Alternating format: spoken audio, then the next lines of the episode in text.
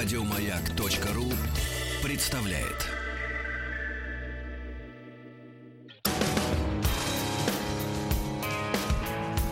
Сергей Стилавин и его друзья.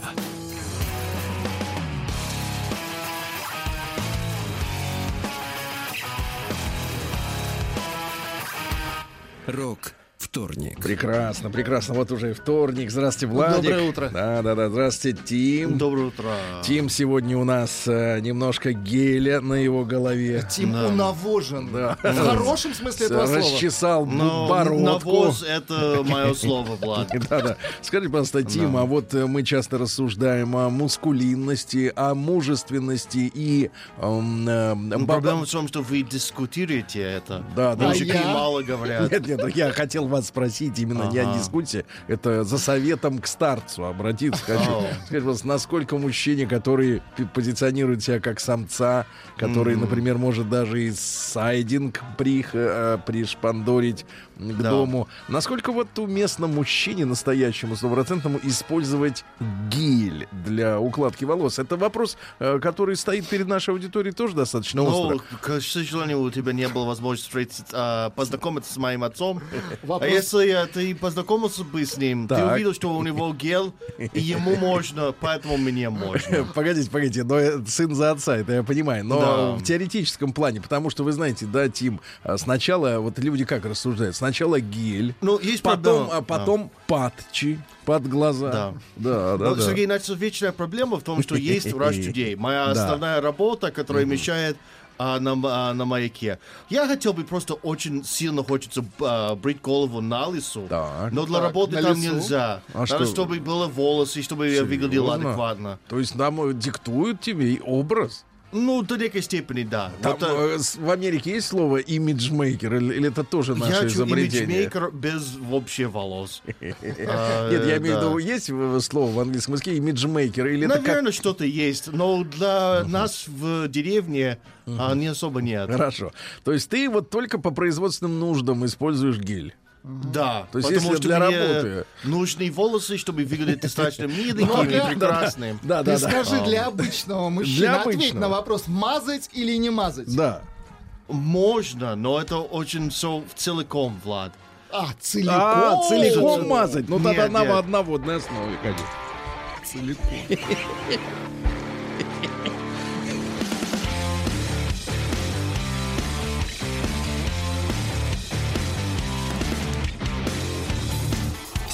Стилавин и его друзья.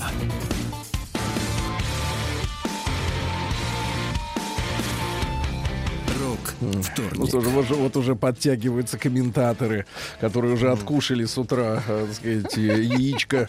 А, Тим 3200, ну это то, что он тратит в месяц на такси. 3200? А это 3200. моя весть. Да, доктор Мой вес. 9 и Тим 3200. А, вчера приехал на такси, сегодня гель. Что дальше? Ну, гель стоит намного меньше, чем такси, и используется долго. Понимаю, Но понимаю. можно, есть какой-то срок годности, потому Да. что недавно старый гель начал а, Старый вонять а, интересными вонями. Деле, да. Интересными вонями. Ну, это уже к завтраку Но отношения не имеет. любопытные, может быть, лучшее слово, что, да. Так вот, товарищи, он- передо мной лежит э, письмо нашего сочинителя. А, Вот Дмитрия. Дмитрия, да, Дмитрия, да. Два, и они оба Дмитрий. Э, Нет, тот у нас сейчас в, этом загоне, он не мешает. ломоть, понимаю. Да-да-да. Э, И Дмитрий э, рассказывает о том, что вот в очередной раз э, в переписке на сайте, то есть никак не отпустит его виртуальная жизнь, э, встретился с девушкой, которая все называла своими словами, а все, что ее интересовало, это только, я так понимаю, безудержный интим. И, а, значит, посмотрите, интересный оборот. По общению ей можно было дать лет 17, ну, по интеллектуальному уровню. А, по приземленности и бытовушности, ну, то есть по выж- выжженности, так сказать, уже бытовым... Эмоциональной. Да-да, 30-35, Так. а на самом деле, как вы понимаете, среднеарифметическое 23. Так, продолжаем чтение.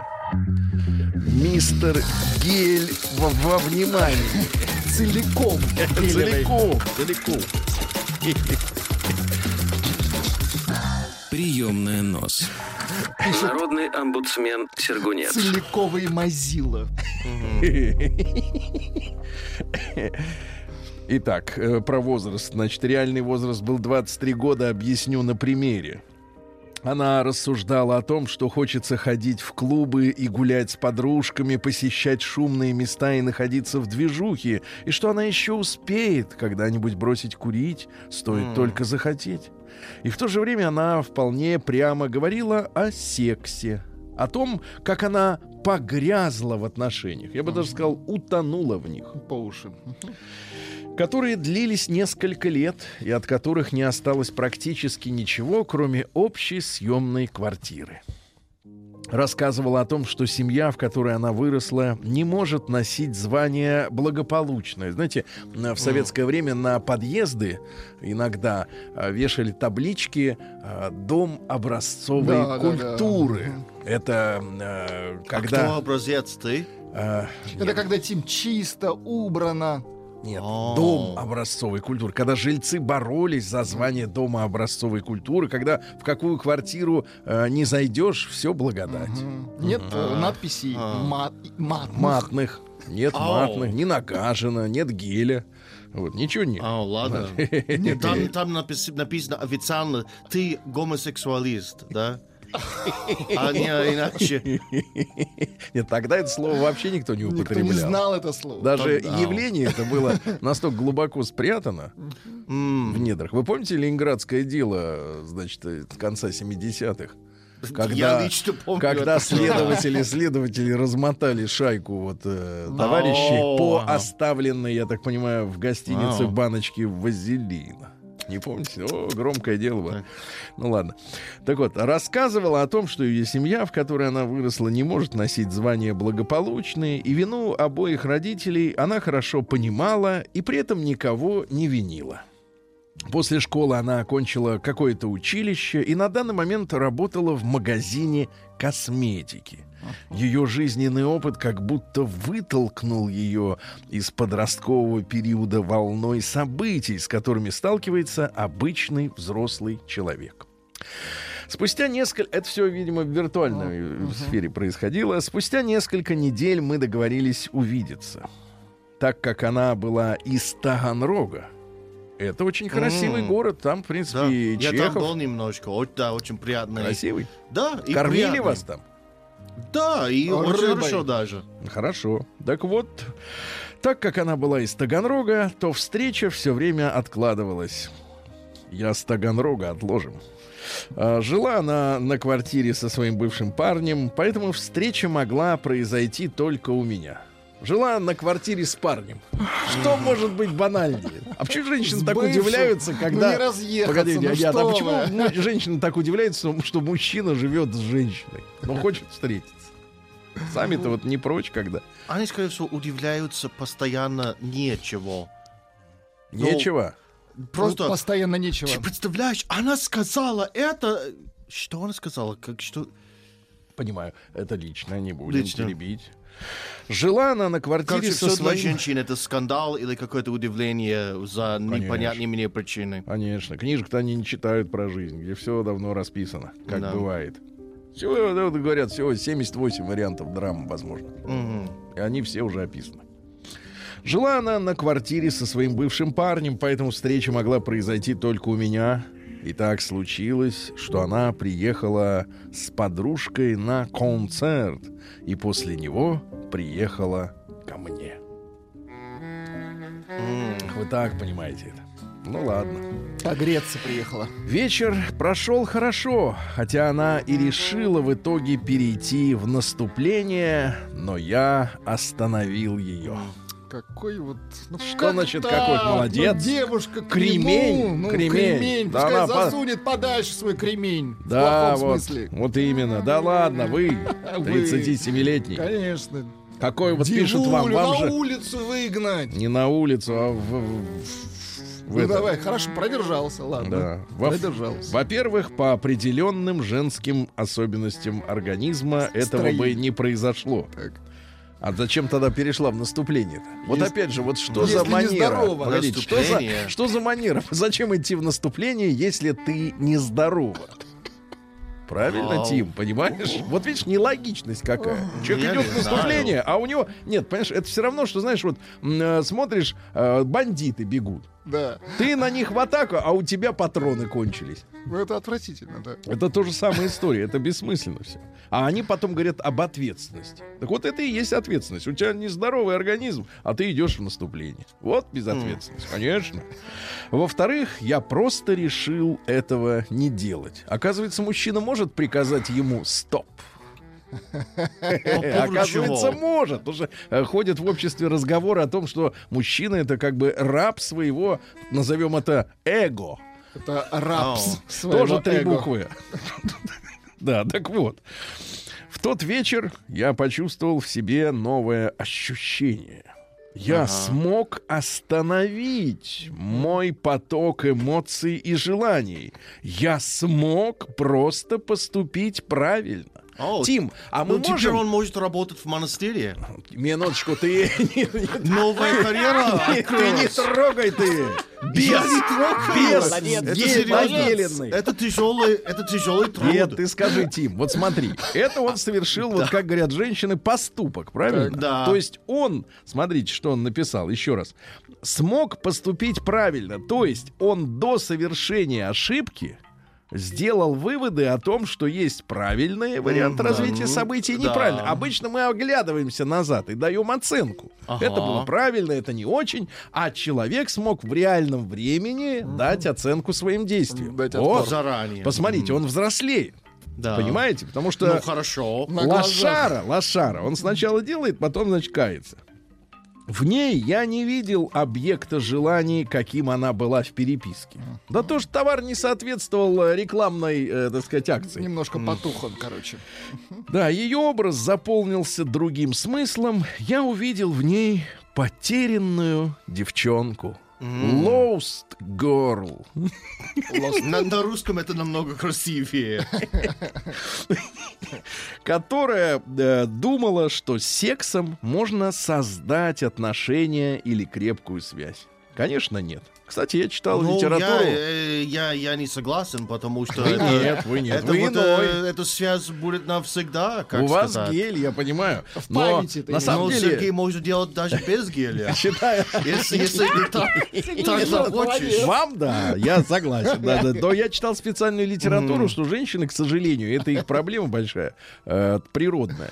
Так. Они гораздо, ну вы знаете, да, они гораздо сильнее привязываются к курению, гораздо сильнее и быстрее у них развивается алкоголизм, наркомания. И, к сожалению, особенности женского организма таковы, что э, испытанное с мужчиной физическое удовольствие Да. э, делает в женщине ментальную связь с этим мужчиной.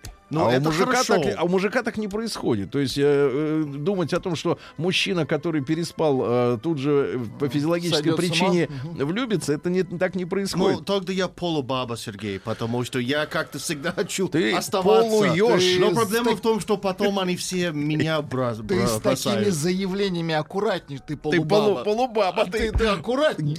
Я сказал в эмоциональном смысле. Гель? Нет, ты не сказал этого, ты сказал полубаба. Кстати, нашли название я сказал, в этом смысле, в этом контексте. Потому что я, не могу просто так это делать. Конечно, ты не можешь просто так. Только за деньги. Конечно, да что нашли? Название для Ну, геля ну, придумали. честно говоря, Владик, я завидую женщинам, потому что было так здорово. Да подожди, Хоро- хорошее название. Погоди, чему ты завидуешь? Но они могут просто создать карьеру вот этим. Да ладно, Своими это все это мифы. Мне кажется, это все прочими. мифы. Тут талант нужен, чтобы так создать. А если бы ты страшули Я не родился, знаю, а? ты слушаешь Ты иногда. как женщину назвал, Ну, страшули? если бы. Ты 37-летний болван. Да. Короче, название для геля, для волос придумали. Да. Тимоха.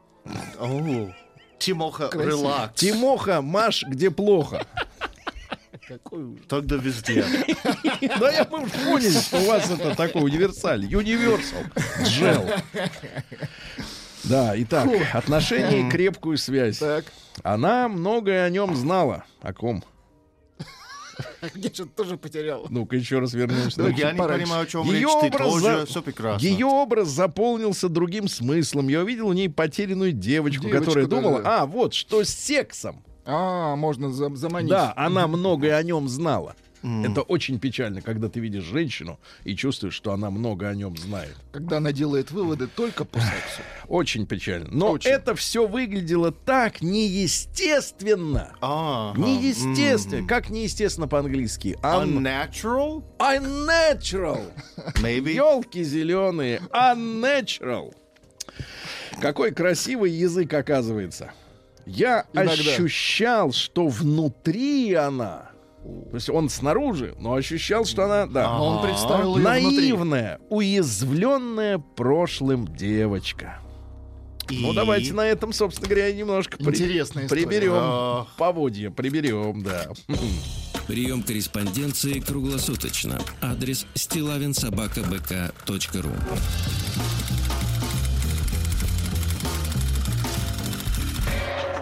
Фамилия Стилавин 2 Л. День дяди Бастилии пустую прошел. 80 лет со дня рождения. Ух ты, а ей уж 80.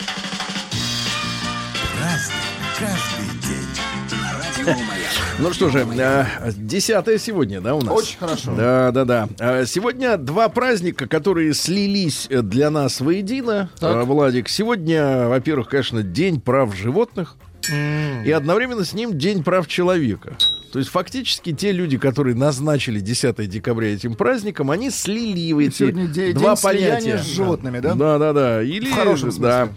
Вот. Что мы А, но- все куры. но я читал, читал исследования американских э, именно экономистов, как мне показалось, да, вот из, из речи. Там говорили, что, в принципе, именно с экономической точки зрения, предоставление тех прав, которые были вот в этой декларации 50-го года прописаны, это с экономической точки зрения невозможно сделать. То есть это дело не в доброй воле там или в злой, а просто это наобещали, как всегда, народу фуфла.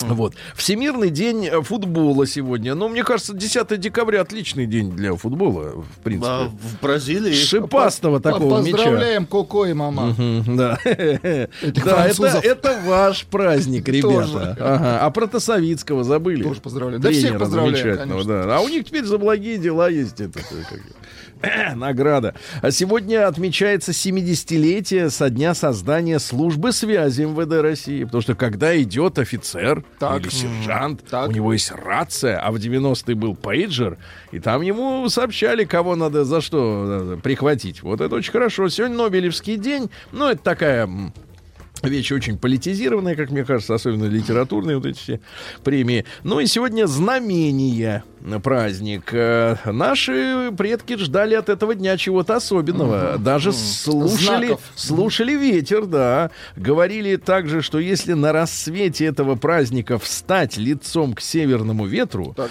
то он унесет все беды и печали. Да-да-да. В лесах э, шла своя жизнь. Сегодня лосики теряют старые рога. То есть их можно найти и к стене пришпандорить, никого Обезоружить. не убивая, да. Э, День оленины сегодня, да. В этот день отмечали, ну, то есть, чтобы дать дорогу новым рогам. Э, В этот день отмечали также память святого Романа. Ему молились об избавлении от бесплодия. Вот этот преподобный помог в свое время очень многим женщинам. Да, ну вот такой сегодня день замечательный. Праздник каждый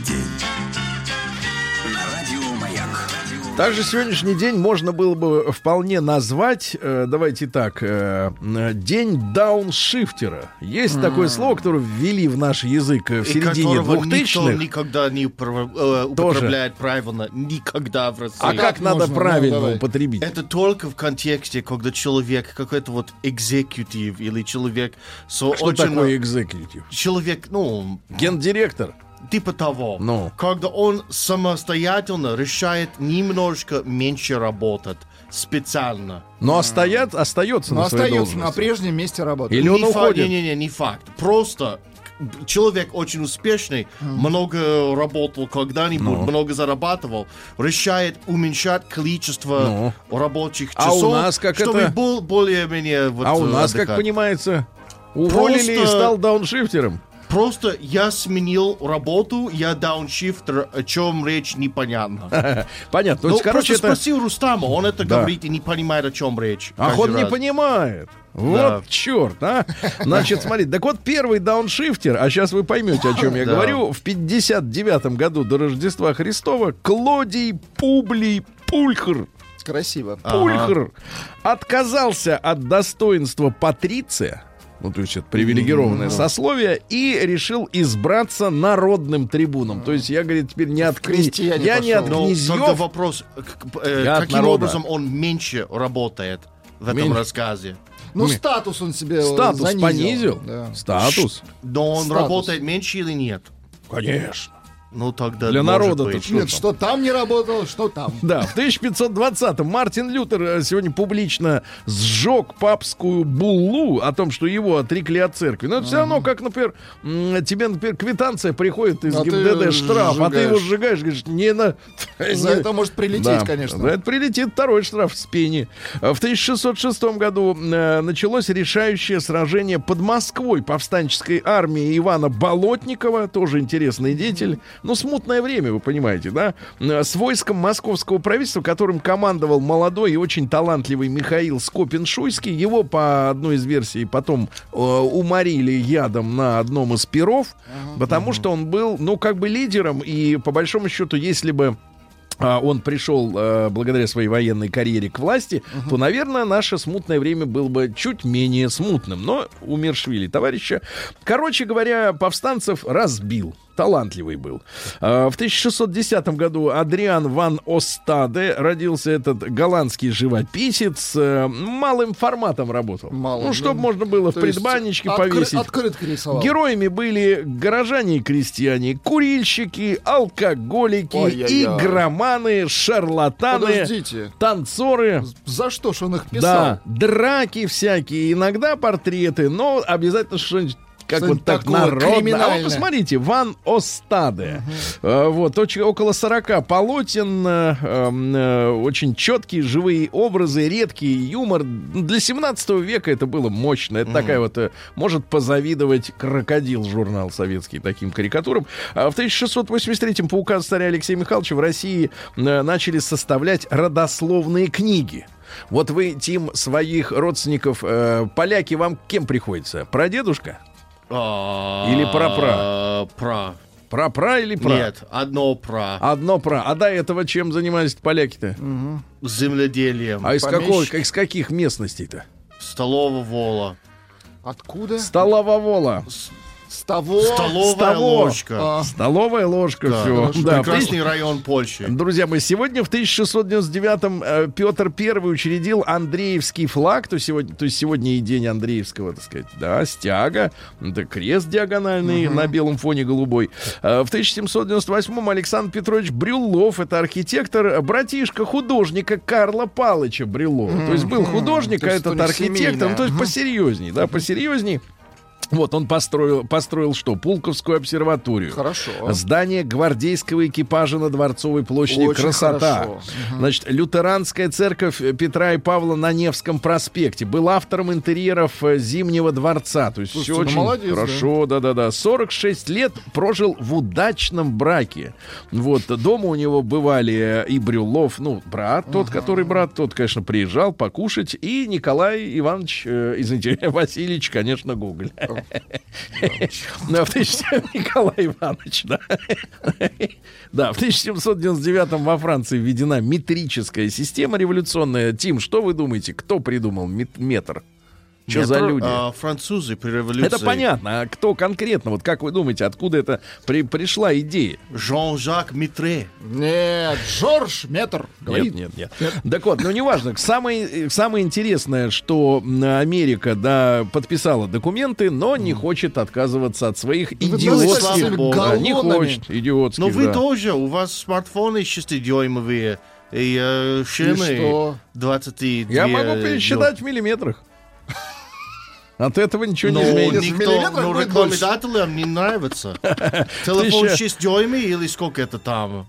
Э, 6 Много. дюйма. 150 миллиметров. Минуточку. Ужас. А, В Ужас. 1804 в миллиметрах гораздо больше, кстати. В 1804 году Эжен Сю, французский писатель, э, участвовал в морских экспедициях, бывал в Гваделупе, на Антильских островах, то есть э, Молодец. курортный образ жизни вел, понимаешь, да?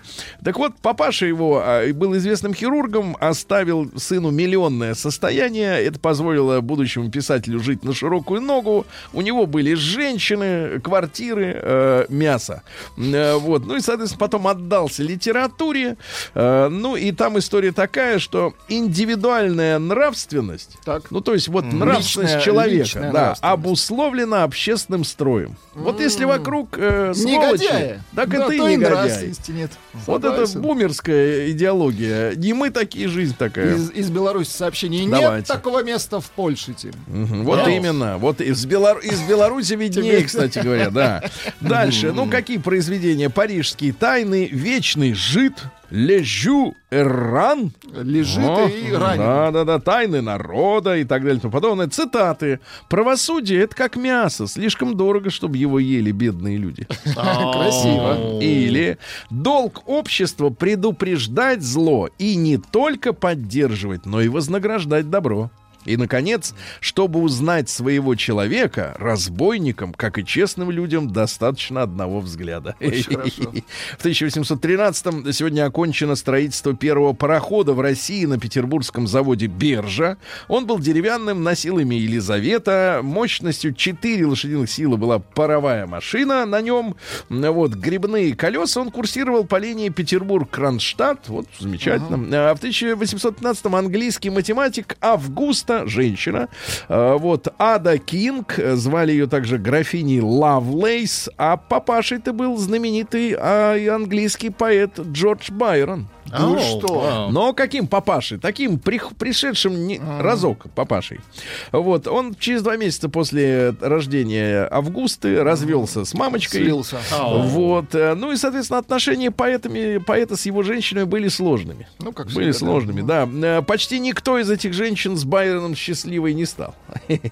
А он сам говорил, что всякое существо, к которому я привязываюсь, погибает несчастной смертью. Поэтому э, под предлогом того, что женщину ждет э, гадость какая-нибудь, она, он ее и бросал. Говорит, я тебе жизнь сохраняю. Кстати, отличная тема.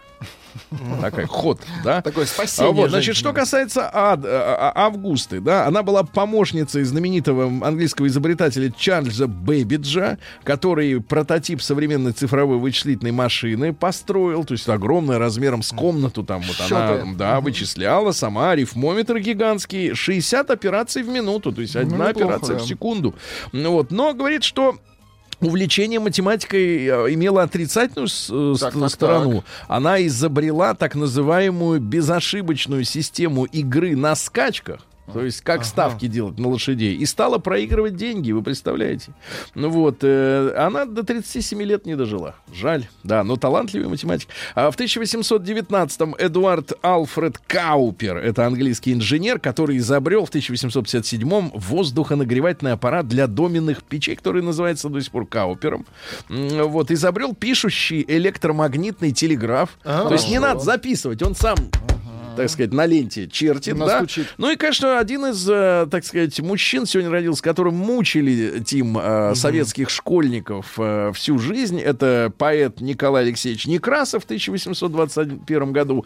Э, все считают его народным поэтом, что он типа за народ, а на самом деле в дорогих меблированных комнатах, да с чужой женой. Ай-яй-яй-яй-яй. С женой своего же издателя. То есть ему еще и бабки платили за стихи. А он женщину А он еще забрал. и женщину забрал. День дяди Бастилии пустую прошел. 80 лет со дня рождения. Ух ты, а ей уж 80. Разный, каждый день. На радио Маяк. Ну что ж, про так называемого народного поэта из, из столицы э, Российской империи Петербурга Некрасова, э, значит, почитаем стихотворение Владик специально Будьте для вас. Хотите? Конечно. Вот, да я прочту стихотворение, а вы предположите, какое название у него. Давайте. Жизнь в трезвом положении куда не хороша. В томительном борении сама с собой душа, а ум в тоске мучительной. И хочется тогда то славы соблазнительной, то страсти, то труда. Все та же хата бедная становится бедней, и мать старуха бледная еще бледней, бледней, запуганный, задавленный, с поникшей головой, идешь как обесславленный, гнушаясь сам собой, сгораешь злобой тайную на скудный твой наряд с насмешкой неслучайную. Все, кажется, глядят. Все, что во сне мерещится, как будто бы на зло в глаза вот так и мечется роскошно и светло. Все повод к искушению, все дразнит и язвит, и руку к преступлению нетвердую манит. Ах, если б часть ничтожную, старушку полечить, сестрам бы нероскошную обстановку подарить, стряхнуть ермо тяжелого гнетущего труда, быть может, буйну голову сносил бы я тогда, покинув путь губительный, нашел бы путь иной, и в труд иной, свежительный, поник бы всей душой, но мгла всюду черная навстречу бедняку, Одна открыта торная дорога к кабаку. Пьяница называется стихотворение. Да, да, да. Вот или, например, ты всегда хороша несравненно, но когда я уныл и угрюм, оживляется так вдохновенно твой веселый, насмешливый ум. Ты хохочешь так бойко и мило, так врагов моих глупых бронишь, то, понурив головку уныло, так лукаво меня ты смешишь. Ты доб- так добра ты, скупая на ласки, поцелуй твой так полон огня, и твои ненаглядные глазки так голубят и гладят меня, что с тобой настоящее горе я разумно и кротко сношу, и вперед в это темное море без обычного страха гляжу. Романтично. Ну, конечно, да, женщина жил все-таки. В 1830-м Эмили Диккенсон, американская поэтесса. А вот, например, американские стихи. Без перевода. Запретный плод других вкусней, законный сад дразня, он сладко зреет в кожуре, из нашего нельзя. Красиво. Ну, Отлично. неплохо. Давайте без поэзии больше. Американский. А что случилось? Вообще любой. А что, не любите, Надо было да? три подряд, это больно. Вы не романтик. Джозеф Блэкберн. Может быть, я просто неграмотный. Э, в 1841-м Джозеф Блэкберн, это лучший шахматист Англии 19 века, его называли черный, черная смерть. Э, не коктейль в банке из-под пива, а просто шахматист. Увлекся, кстати, шахматами поздно, только в 18 лет. Э, почему звали черная смерть? Он носил поношенный черный костюмчик и очень старый потертый черный цилиндр. Но рекорд 1954 игра вслепую на 16 досках. А в 1851-м Мелвилл Дьюи, это американский библиотековед, он что ж придумал-то? Система укладки книг на полках придумал. М, Это да, ж да, по да. системе, да. Андрей Януарьевич Вышинский, знаменитый советский э, прокурор 30-х Да что? годов, а родился он в 1883-м. Ну и вы знаете, что после февральской революции 17 он был комиссаром милиции Якиманского района Москвы и выписал ордер на арест Ленина. Да-да-да, самое смешное. А потом каким-то чудесным образом встроился в новую систему. Систему? Да вы что, еще и Да, жив? да, да, да. И остался жив, кстати говоря. Скончался в Нью-Йорке от сердечного приступа. Видите, какой нужный человек. Фантастика. Выписал орден на арест Ленина, а никто его и не уконтропупил. А в 1891-м Нелли Закс, это немецкая поэтесса, извините, Владик, немецкая поэтесса, Ну, да. А, вот, ну не будем, хорошо, я вас пожалею. Это не, то да, же Не самое. надо сейчас. Говорит женщина. А в 1901 году Карандаш родился. Это наш клоун Михаил Николаевич Румянцев. Он считал, что э, каждый клоун должен иметь э, псевдоним. Выступать под своими фамилиями нельзя. И, а, а были у него два клоуна в- под началом, которые хотели под своими фамилиями свои. Тогда он сам сделал им афиши с названием, э, с текстом «Весь вечер на манеже Шизи и Френик». И они на следующий же день придумали себе другие псевдонимы. Всем 1917 году Владимир Ильич Ленин подписал декрет об освобождении государственных рабов-негров, которые были закуплены за казенный счет для строительства Турксиба в 1912 году. Было принято решение отправить негров в Африку ближайшим сухогрузом, однако освобожденные рабы, узнав о своей свободе, тут же сбежали и следы их теряются. Очень хорошо. Если видели, сообщите. В 21 году сегодня, в- значит, э, в рамках НЭПа, новой экономической политики, частным владельцам предприятий, на которых было занято не более 10 рабочих, возвращена вот собственность. Ага. И, ну, пекарни, какие-то мелкие артели, да, снова заработали. И, кстати, страна за несколько лет опять стала э, сытой и веселой.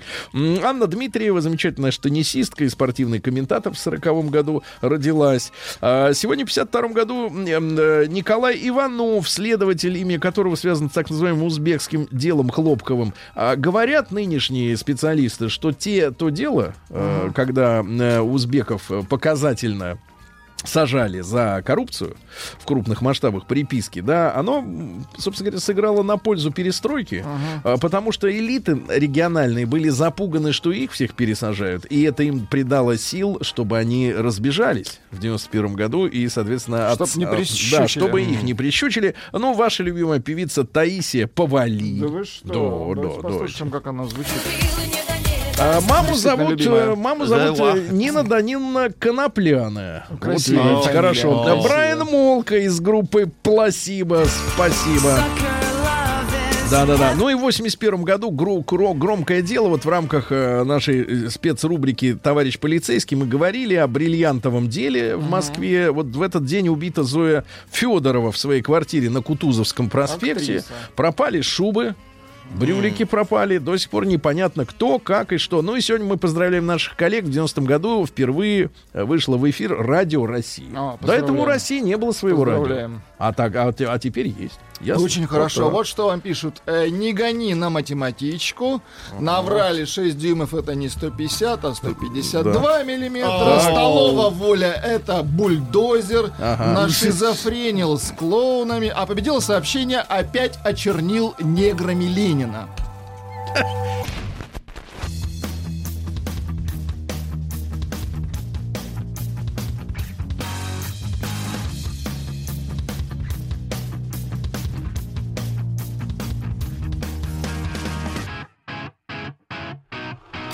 Сергей Стилавин и его друзья.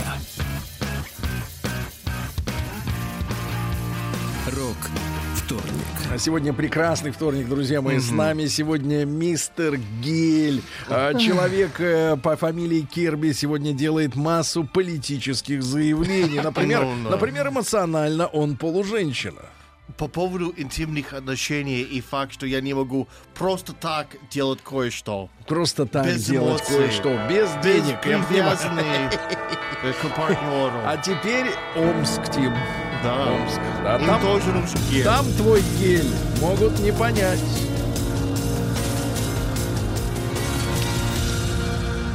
Зона 55. Чего с приличного-то начать бы, да. Попробуйте. Ну, давайте. Омск вошел в топ-15 самых ревнивых городов России. Ну, неплохо. Да, очень хорошо. А другие сообщения похуже. Неизвестный Мич ограбил аптеку при помощи дымовой шашки. Ай-яй-яй-яй. Закинул за прилавок дымовуху, и пока люди кричал. искали противогаз, Он кричал, выноси. он не кричал, он лекарство». выносил. Выносил. А, а Мич провел горячую ночь с девушкой, а утром пришел в ужас. Пропал смартфон. А, поймали 29-летнюю рецидивистку. Она месяц назад освободилась из тюряги, приехала в Омск к сестре и продолжила заниматься тем же самым. Сдавала телефоны по 1000 рублей в ломбард. Около пяти жертв. А молодой Мич разгуливал по городу с мешком конопли. Ай-яй-яй. Тяжела ноша. Мгм. У Конопляная. наркоши. А, Значит, амичи стали чаще курить и злоупотреблять алкоголем. Омская область заняла 41 место, а раньше была Печально. пониже, пониже, да. Ну и пару сообщений давайте э, послушаем. Во-первых, Омский ТЮЗ, театр юного зрителя, не может позволить себе купить скульптуру Санчо нюансы. Может, О. может и к лучшему, кстати говоря. Ну и, наконец, хорошая новость. Могучий бородач ограбил салон красоты в Омске. Бородач 23 Вот откуда мой гель. Минуточку. Бородач 23-28 лет от роду, ростом под 180 сантиметров, проник в салон красоты на Маркса, отогнув стеклопакет руками. Да ладно. Могучий бородач. Хо-хо-хо.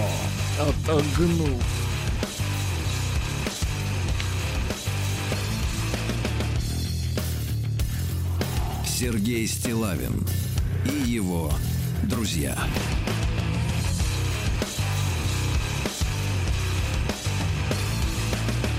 Рок вторник. Давайте начнем с приличного. Романтик э, из Ставрополя спустился с крыши, чтобы подарить девушке цветы. Многоэтажка на улице 50 лет в ЛКСМ.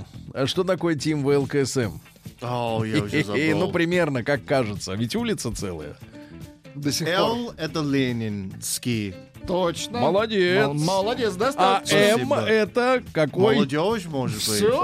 Вот ты видишь, разгадал, ленинская да. молодежь, молодец. А, так вот, э, спустился и вручил. Молодец.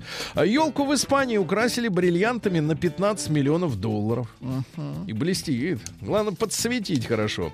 А в Шотландии готовится продать идеальную коллекцию уиски. Так, так, Вы так. представляете, а, около 15 миллионов долларов э, стоит такая коллекция. Владик понимает, да? Там, наверное, Так вот, э, ага. коллекция состоит из 3900 э, бутылок. Э, там односолодовые, значит, э, в Шотландии самые резкие образцы. Владелец, к сожалению, скончался. Кстати, вот, слушайте, а зачем человек собирал, Ну, если так бред. и не И попробовал? смысл это выкупать, это ж нельзя пить, Непонятно. это же... Непонятно, да, непонятно, да. Ну и, наконец, пару сообщений. Российская пенсионерка решила обойти на дороге лужу, Так, да и заблудилась на несколько дней в лесу. какой ужас. О, Решила леском обойти лужу и на А. несколько дней заблудилась Так. в лесу бабуля. Ну и, наконец, из Индии хорошее сообщение. А, 40-летний мужчина по имени Радж. Как вы говорите? Радж. Так вот, Радж а, притворился женщиной, э, чтобы получить работу уборщицы. Нужны денежки. Давай, притворяйся разок. У меня есть Наука 35 секунд для вас. И жизнь. Радж. Ну, мультфильмы, Ну мультфильмы, да. Озвучивать. А, друзья мои, ну что, страшное сообщение, Владик, для вас. Хотя, с другой стороны, в нем кроется, может Так. быть, и как бы такая индульгенция. Любые дозы алкоголя оказались смертельно опасными для человека. А, он Это да. японцы выяснили. Ну, а с другой стороны, вот смотрите, новость, да? Любые дозы. То есть человек как может понять? Просто понюхать. Нет, человек как может понять? Э, Сознательный скажет, значит, я больше не употребляю. Вообще, да. А обычный человек скажет, ну раз неважно какая, значит по полной буду дальше, правильно, кутить. ну да. да. вот так. А, уральский ученый Геннадий Чиурин, это почетный полярник и участник Так. длительных экспедиций. Вот он разработчик авторского курса по выживанию в экстремальных ситуациях. Он э, доподлинно сообщил, что от мата мужчины становятся импотентами. Да вы что? Ау. Тот, кто матерится, у того, так сказать. Бедный Шнуров, а? Как его жалко. Да ты что ж такое Ну, говоришь, что про я-то здесь- Сережу? Ну как он Дальше. матерится? У него в песнях слова записаны уже. Дальше, дальше, дальше. Давайте. Ученые рассказали о сходствах людей и дельфинов. Ну, мы уже слышали про левшей и правшей. Но интересно, что дельфины осуществляют, как правило, большинство из них поворот влево. То есть ему надо, когда повернуть, он влево, но а, поиски еды он совершает левым глазом. А правый у него запасной, запасной, да. Дальше ученые сделали напиток, который помогает похудеть. Но это какая же мерзость. Значит, Так, смотрите, давайте. коктейль состоит из, э, значит, сыворотки, сока и морской травы, которая Фу, ну растет вот в гадость. соленых М, морях, гадость. да, как сорняк. Э, Короче говоря, но зато эта зараза, которая мерзко пахнет, выводит из организма алкоголь, токсины, э, тяжелые металлы, будут выпускать с тремя вкусами эту заразу. И он еще и счастье человеческое Да, выводит из, да, из выводит. организма. Вот, э, в Китае распечатали на 3D принтере 500-метровую стену. Вот была бы такая у них машина, им бы быстрее раз построили бы свою стену. Ну и страшное сообщение, которое лишь укрепляет нас в том, что искусственный интеллект это, конечно, вражина проклятая. Нейросеть научили читать по губам речь человека. Шевели губами. Быстрее. Read my lips, как говорит, да? Новости типа того. капитализма. Yes. А, так вот, э, из капитализма э, в аэропорту Вильнюса появилась елка из конфискованных в предполетной зоне досмотра предметов. Ну, в основном елка состоит из ножниц. Что Ау, отбирают а я у думал, людей? интимные. Э, ну, Не, ну что интимные? Ножи, зажигалки. Ну, выглядят как оружие иногда. Ртутные термометры, конечно, для мужчин это оружие. Э, Вот э, крошечный веганский десерт разозлил пользователей интернета. Значит, опубликовали веганы, это ж люди, которые не едят ничего, Ничего. животного. Мгм. Животное. Значит, десерт состоял из следующего: тарелка, Так. то есть это часть десерта. Ага. Тарелка, э, значит, на которой лежал маленькая долька банана с воткнутой свечкой и надпись шоколадным сиропом с днем рождения. Фу, Веганский десерт, да. Дальше бывший профессор, слушай, профессура, мне кажется, лютует во всех странах. Ну, У нас этот Соколов, да. У нас. Соколов, а в американском штате Флорида профессор попытался э, сразу пять человек укокошить. Но это Флорида, это не считается. Погодите, Почему? и скормить Потому что это наш Омск. Э, и А. скормить крокодилам их. Но они Вот. везде. Сканировать, ск- скормить. А мужчина обостроил, обустроил в штате Мэн. Э, Что за люди живут в штате Мэн? Ну, Мужчины? а, их просто мало. А, там А, мало, мало, да, поэтому, да, поэтому там много, э, эти, нет, нет людей. И мужчина обустроил нарколабораторию в церкви. А школьница из США, из Флориды, опять же, да, а, выложила в сеть список одноклассников, которых хочет замочить. Э, Девочке 12 лет. Э. А что вы смеетесь-то? А, А, Я вспоминаю свое детство. Сладкие времена. Дипломата из Мексики задержали за то, что он украл э, рукописную биографию Казановы из музея. Да-да-да. Э, Я просто хотел почитать, если... Енот Полоскун в Так, так, Тюрингии, это немецкий, так сказать, немецкая земля, нализался Глинтвейна, да и погиб. Ну и пару сообщений. Мужчина поссорился с подругой в Техасе. А там же эти... Там сторонники Трампа живут. Ну да, Там мексиканцы живут. А, Мужчина поссорился с подругой и на прощание вырезал на ее лбу свое имя. Вот, такие у вас люди. Ну и, наконец, немножко длинное сообщение, но, но интересное. А, крупнейший в мире, значит, крупнейшая в мире торговая сеть Walmart, действительно крупнейшая, да? Да. Пришлось изъять из продажи рождественский свитерок бренда «Веселая одежда». А, значит, на Ау. размещенных э, снимках э, запечатлен, представьте себе, голубой свитер с горлом, со снежинками. В центре груди э, сидит на диване Санта-Клаус. а перед ним стол, на котором лежит три дорожки белого порошка. Нанесена фраза «Let it snow». Пусть идет снег. Дальше, дальше. В описании к товару указано, что самый лучший белый пудровый снег приходит из Южной Америки. Вот почему Санта действительно любит наслаждаться моментом, когда он получает в свои руки качественный колумбийский снег класса А. класс. Ужас. Это Волмарт. Это Волмарт, ребята.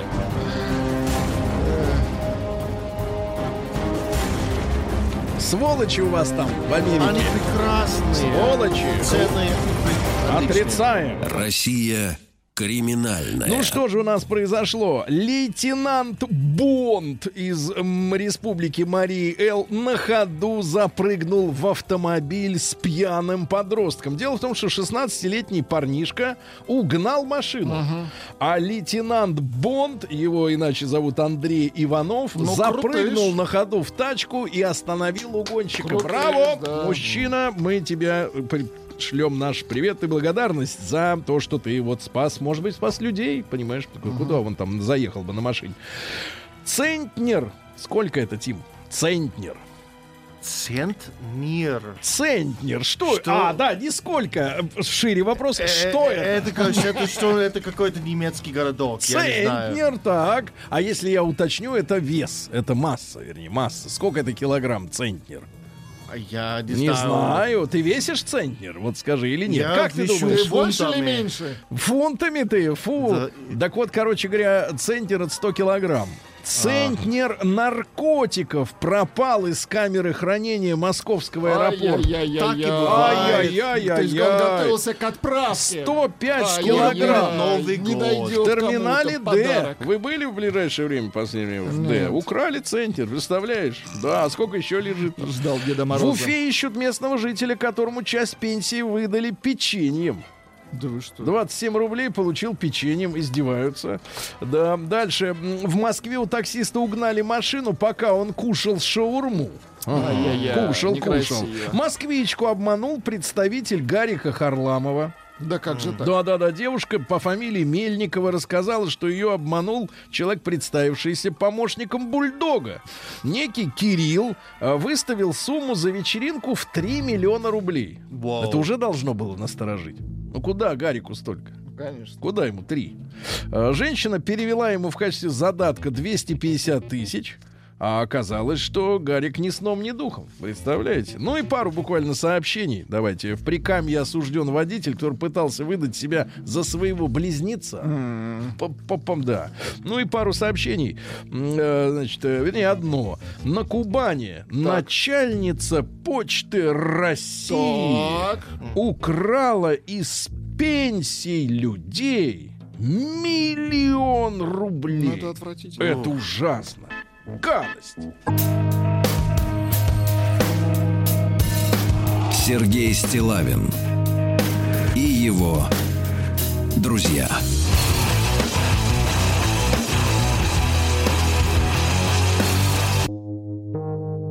Рок вторник.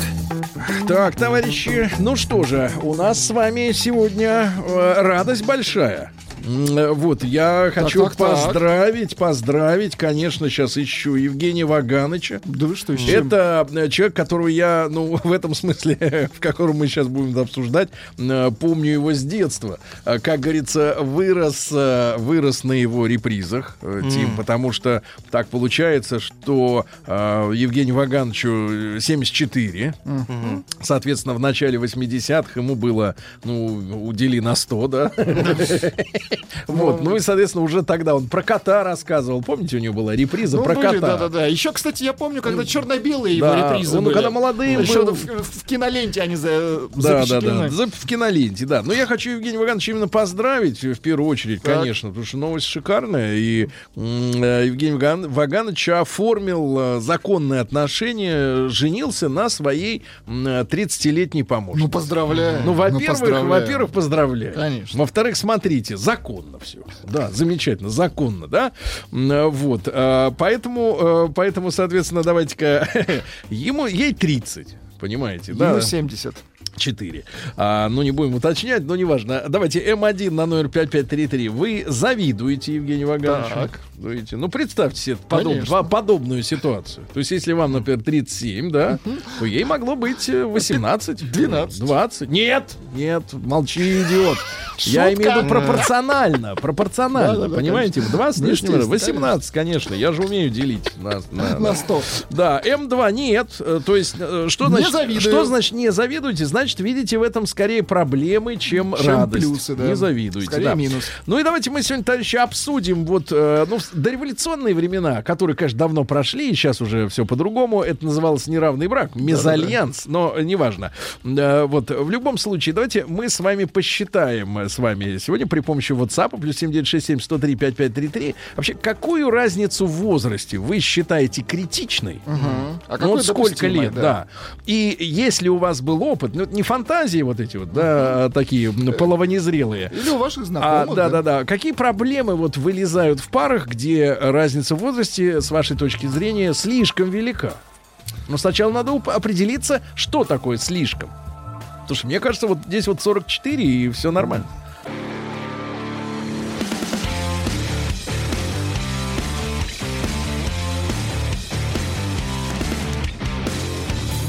Сергей Стилавин и его друзья.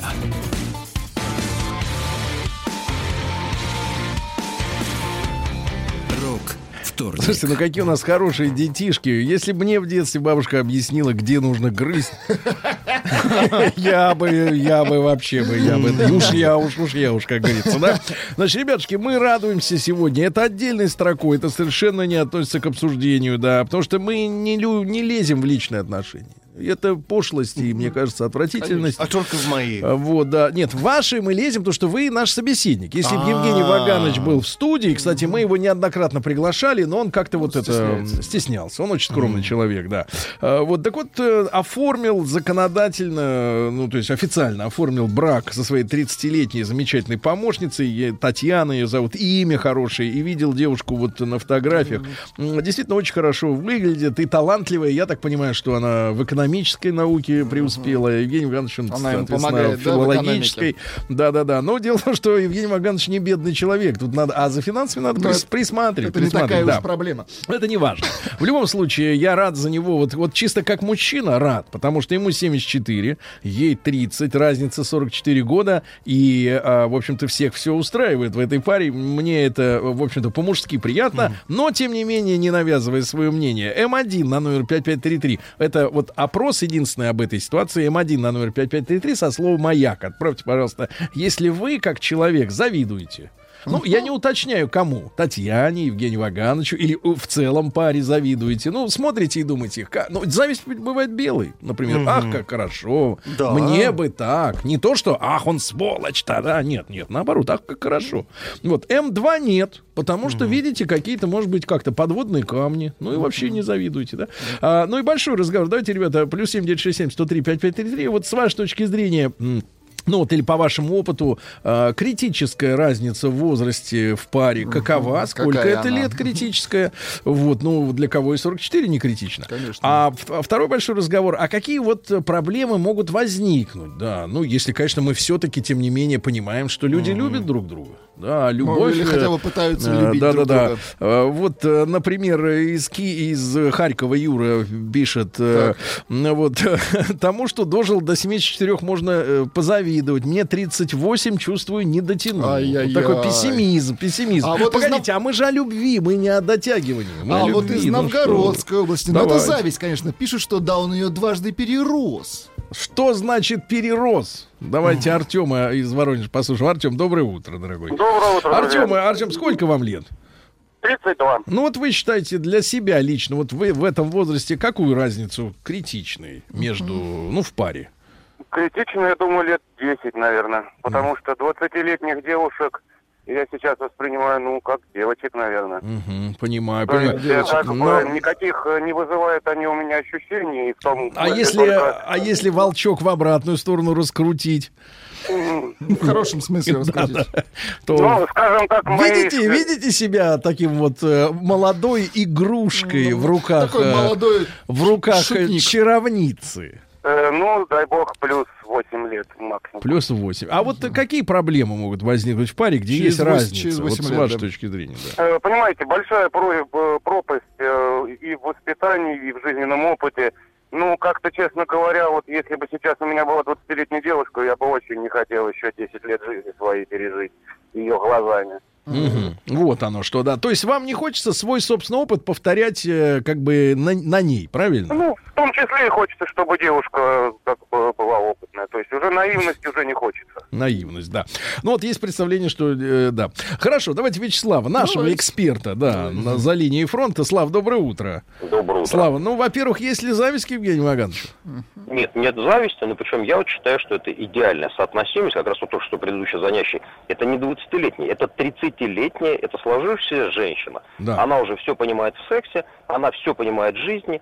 Судя по тому, что она вышла за 74-летнего, скажем так, зрелого человека, она много чего себе намыслила, она понимает, какие, на какие компромиссы она идет, по состоянию здоровья, по состоянию интеллектуального соотносимости. Я думаю, что 30-летний человек все прекрасно понимает. Мгм. Это не 20-летняя наивная девочка, как там в свое время рассказал, там, Кончаловский рассказал сказку, что он там, да, познакомился с 17 с Ну, щас 18-летней Высоцкой. Да, Вячеслав, ну сейчас мы по всем будем. Да, да, давайте, да, да, да, не- давайте. не- Давайте, Слава, теперь отталкиваться. о критичной разнице вот именно в годах.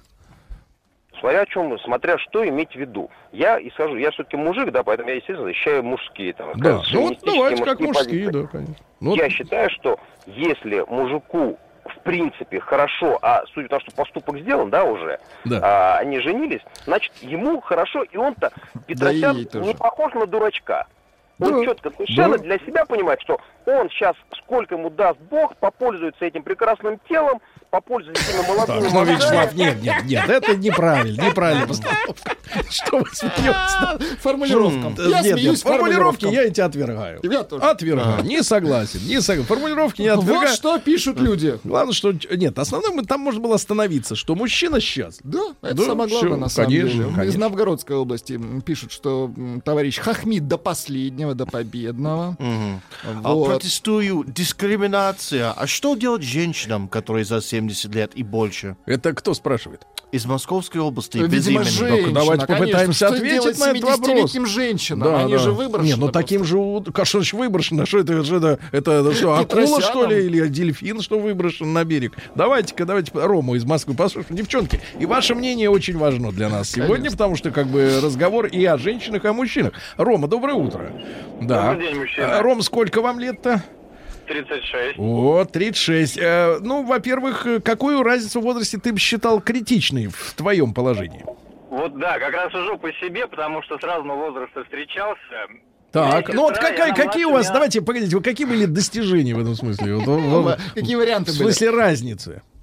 Разницы? Да. Ну, вот как раз я при- хочу сказать, не то что принцип, но как так сложилось. У меня есть младшая сестра, которая младше меня на 7 лет. Так. Соответственно, если возраст моей девушки меньше, то для меня это уже какой-то ребенок. У меня уже, как говорится, Так. рука не А если напротив, напротив ситуация? Если взрослая Напротив, такого женщина. не было. Как-то М. все время были младше. Поэтому, Понимаю. не знаю. Понимаю. Ваганыч э, рад. Что ж, хоть на старости лет, Вы рады, лет это можно хорошо. порадоваться. Мгм, понимаю. Вас сколько-нибудь порадоваться, Хорошо, да, хорошо, конечно. радуется. Давайте, давайте так вот, смотрите, ребят, проголосуйте просто М1 на 055 завидуете или радуетесь. Давайте расширим э, спектр, так сказать, эмоций. М2 нет, не радуйтесь, не завидуйте, как бы, или, или так сказать, Ам, из Иркутской Да. области задают тот вопрос, о котором я думаю. что? А как же плотские утехи? Что вы об этом Что думаете? вы лезете Вы что лезете? Потому что им надо Ты создать кто? детей быстро. Причина существования в- а, брака Что это значит создание... создать быстро детей? Потому что, наверное, у нее нет. Муж Не, есть. ну это не а ваше у мужа- собачье дело. Короче, Вы кто такой? это наше, это, Это не это дело дело. российского общества. Нет, вы не лезьте, вы. Понимаете, и тогда и вас не будут обсуждать. Женщина, за, Мистер Гель. в браке с богатым мужчиной, Ага. должна создать не Минуточку, знаю, ничто не... Сейчас вам, сейчас вам женщины позвонят, девчонки сейчас Пожалуйста, притаились и скажут, кому ничего должны. Да, девчонки? Петросяну Вот надо начинать свое дело Нет, сразу. нет, этот черт Что ты несешь? с необшитым сайдингом домом, Конечно. говорит, вы должны шестерых. Да, Ах ты, Капелина нам. ты. Капелина. Давайте, обществу нужно. Какому обществу? Кого? Обществу бедных Российскому. поэтов? Кого там, мертвых? Так. Давайте, Лев из Москвы. Лев, доброе утро. Здрасте. Сколь, Лев, сколько вам лет, чтобы представляли? 52. Ну ладно, а голос-то как будто тридцатник. Извините. Свежий, свежий, я имею в виду, не, не. Да, значит, Лев, Лев, ну вот да, с вашей точки зрения, для вас какой критичный возраст между супругами? Вы знаете, для меня не совсем возраст э, критичен, а, наверное, задачи, которые там люди перед собой поставили, и для чего это все там Мгм. произошло. Э, ну, прежде всего, наверное, Евгений Вагановича и Татьяну хотел поздравить. Да. Э, Мгм, Да. Хорошо. Вот, э, в принципе, наверное, счастливыми браками э, принято считать все-таки те браки, где дети есть. Вот, и у Евгения Вагановича и у Татьяны вот такая возможность есть. Да. А, э, да. Лева, а у вас были какие-то вот такие экстремальные разницы в возрасте в жизни? А, в моем окружении не было. Ну, у меня, например, э, 9 лет разница с супругой. Ну, Да, это она младше меня. Вполне 10 лет. законно, да. Вполне Все законно. в рамках закона. Хорошо, Лев, Лев, спасибо большое. Давайте, а вот Настенька из Петербурга. что, Наконец-то женщина? женщин послушаем. А то что мы тут в мужском этом коллективе? Утро. А, Анастасия, здравствуйте. Ну, давайте Да. сначала ваша, как бы, вот позиция. Резюме. Да, Позиция. позиция. Вы знаете, у всех все по-разному бывает. Тут нет каких-то клише. Ну, у вас. Ну вот у меня был муж, э, 25 лет у нас была разница. Он Да, младше он был вас? Старше. Так. Анастасия, ну вот, а какие что- есть, какие есть э, шероховатости, трудности, так сказать, вот течения. в таком, э, как бы, мезальянсе? В таком непростом деле. Да. Ну, конечно, когда мужчина настолько старше, то уже у него какие-то возникают а, сомнения, я так считаю. Отказы. А у женщины, вот некоторые, знаете, Да, обвиняют, какие-то, обвиняют да, некоторые, сложности. вот когда читаешь какой-нибудь э, там глянец или особенно в соцсетях, да, пишут про какие-то такие неравные браки, а, пишут, ну, это вот женщина, они из корыстных побуждений, как Ну, она не надо может... читать такие журналы, надо жить здесь сейчас Да. и наслаждаться тем, что у тебя есть. У тебя Бог послал вот такую Татьяну. мужчину, ну, надо радоваться И ты молчи. тому, что есть.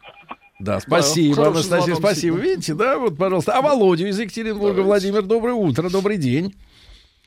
Да. Володя. Володя, мы здесь. Володя. Володя. Нет, видимо, Володя. скажи Есть- Володе по-английски. Hello. Володя. Володя, hello. Why are you not on the telephone line? Володя, нет. Вот, А, есть? О, Да, появился. Володя, доброе He утро. here Добрый right день. now. Да, Владимир. Bring it on. Владимир, а, не, а, на, не а, надо реагировать на иностранную мову. А, Володенька, вам сколько лет? 41 сейчас. 41. Вот давайте, у вас были какие-то такие экстремальные, так сказать, э, ситуации? Да, это иначе как экстремальным мы не назовешь. Мне было когда 30... 30? 30-30? Так. Ну как да, 20-20. 30, я просто пытался вспомнить, а Так. сколько точно. За мною хлестывала начальница, которой на тот момент было 54. О, Класс. Погоди, это сейчас, сейчас, романтика, дайте, погоди, погоди, Володя, саксофон Давайте сейчас на это найдем. немедленно Ставим, озвучим. ставим LP.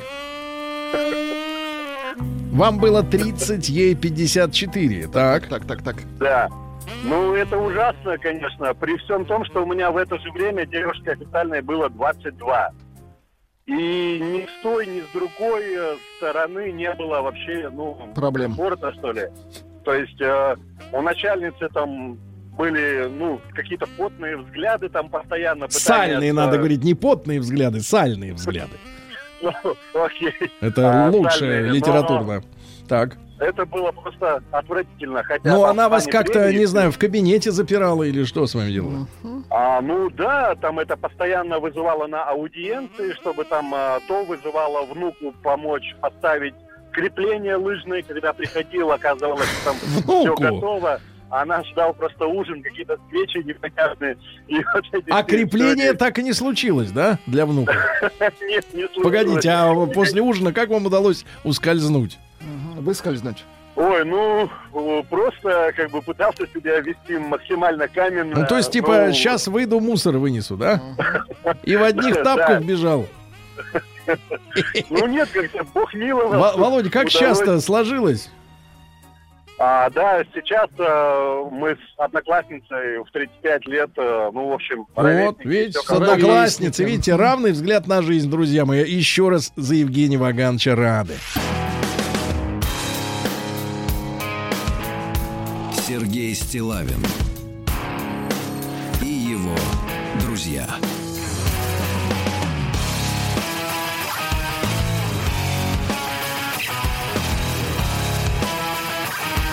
Рок вторник. Ну что ж, друзья мои, сегодня мы радуемся э, за э, молодых. Конечно. Молодоженов. Прошу, Говорят, что... прошу. Э, Ну, а вот именно что пишут эти люди по, да. по поводу, вот вы, Тим, читали, что куда деваться 70-летним женщинам. И тут вот Ага. вам Виктория, кстати, из Московской области. А что вы ржете? Это, в принципе, неприлично. Да потому что вас вы читаете это с постным лицом. Вовсе, Понимаете, да. вовсе И нет. что там Сейчас советуют? вот ответ этим, Да, куда ответ. деваться вот 70-летним. А Ага. пишут, а 70-летние могут обратить свое внимание Да. на столетних и выше. Да, я скажу А, так, там, там точно есть пенсия. Значит, давайте, Нижний Новгород. Э, Мне было 40, а моей девушке 23. Очень Протянули хорошо. мы вместе три месяца. Денег хватило, а вот мужских сил нет. Понимаю. Из Думаю, что 2-3 года разницы это оптимально.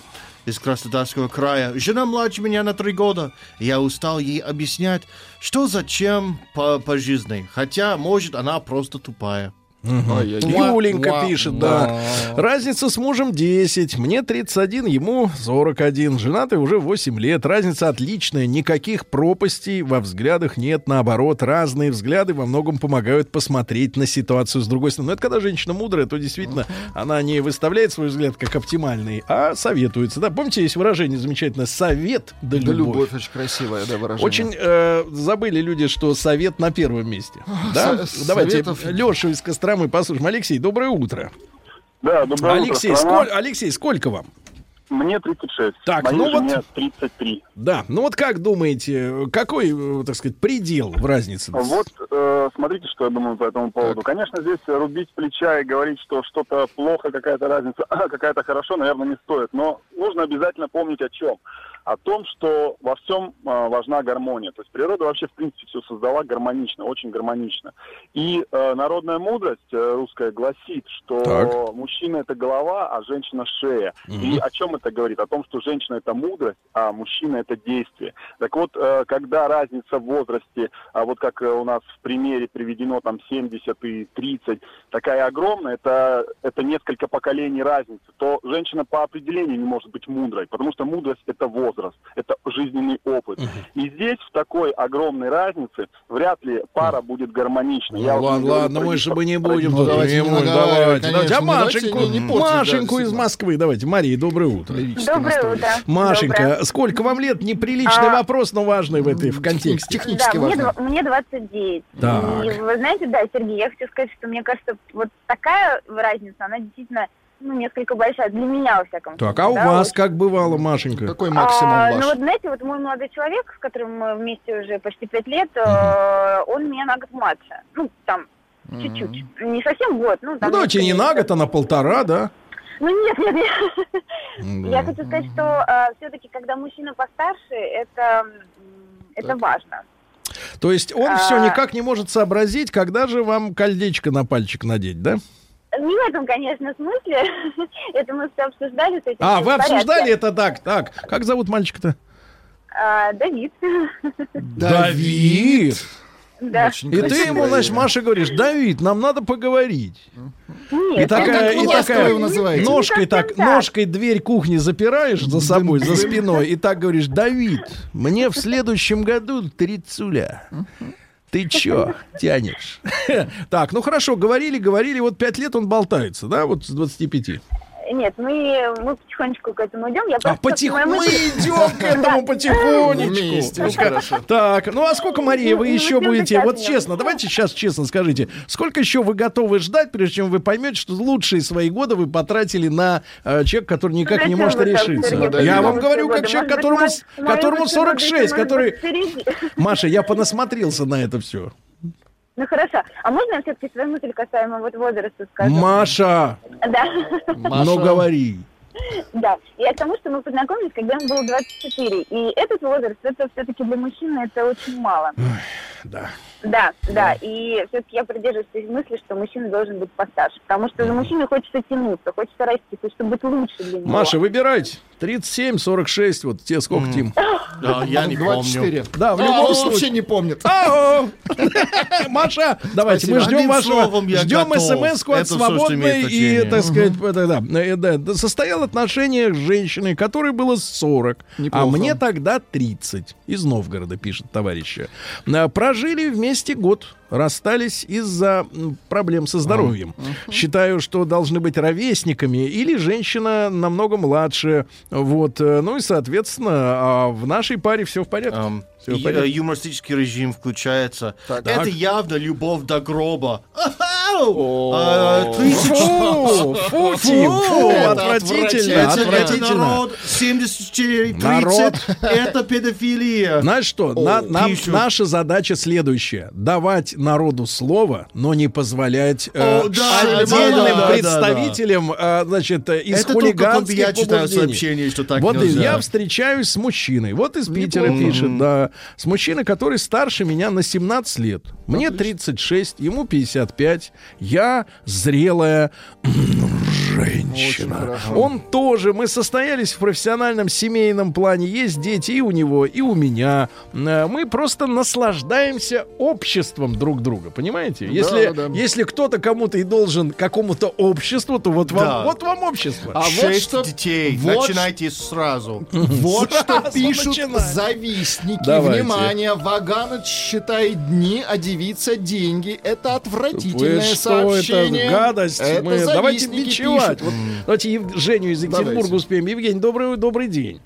Да. А, господа, да. Сергей, здравствуйте. Евгений, Владик, сколько вам? Сколько вам лет? А, мне вот на данный момент 42 года. Так. Очень много всего было сказано, но я постараюсь все это, скажем так, Мгм. э, скомковать. Ну, Вот пожалуйста, смотрите, хорошо. Скомкуйте. товарищей, ко- которые звонили, да, они очень много правильных вещей говорили, разница в возрасте и так далее, и так далее, но ни один из них почему-то не сказал, что э, бывает э, такая ситуация, когда разница в возрасте в 10 лет, допустим, девушке 20-22, Мгм. но при этом девушка уже мастер спорта России по какому-либо нибудь виду спорта, да? А он? У нее куча серебряных там золотых медалей. Да. Она перечитала кучу классической литературы, которую Да. люди даже в 50 не 50. То есть Да, она хорошо. заслужила, На- ну, понимаем. имеется в виду начитанная, да. Что касается э, цифр статистики, цифр Так. статистики, они у нас... э, Они у нас будут Они у скоро. нас готовятся, они дозревают. В начале следующего часа оглашу.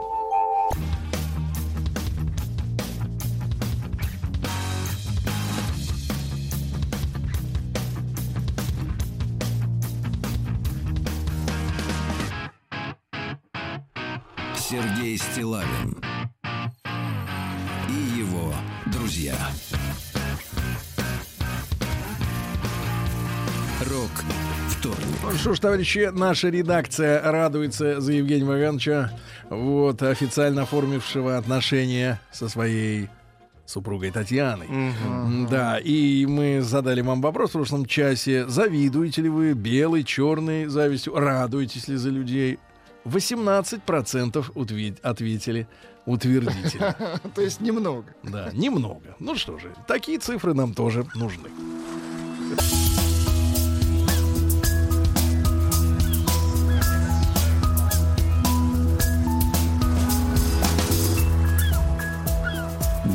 Голубая лента. Друзья мои, да, в нашей студии профессор Московского государственного университета, доктор исторических наук Дмитрий Алексеевич Гутнов. Дмитрий Алексеевич, доброе утро. И мы продолжаем спасать семейный бюджет, э, который не должен надорваться Ну, да. межатлантическим, трансатлантическим переходом. Нет, я согласен, в принципе, побывать на Атлантическом побережье, где-нибудь в Сан-Мало, там, значит. Монт-Сент-Мишель, да, знаете, такие пиратские места. Бух Но ты. дальше как-то я не хочу пока. Тем более я бы хотел сегодня акцентировать ваше внимание на том, что мы с вами, в принципе, заканчиваем говорить о втором этапе в этом самом кораблестроении трансатлантическом, а, когда э, опять, ну, с одной стороны, изменились технологии.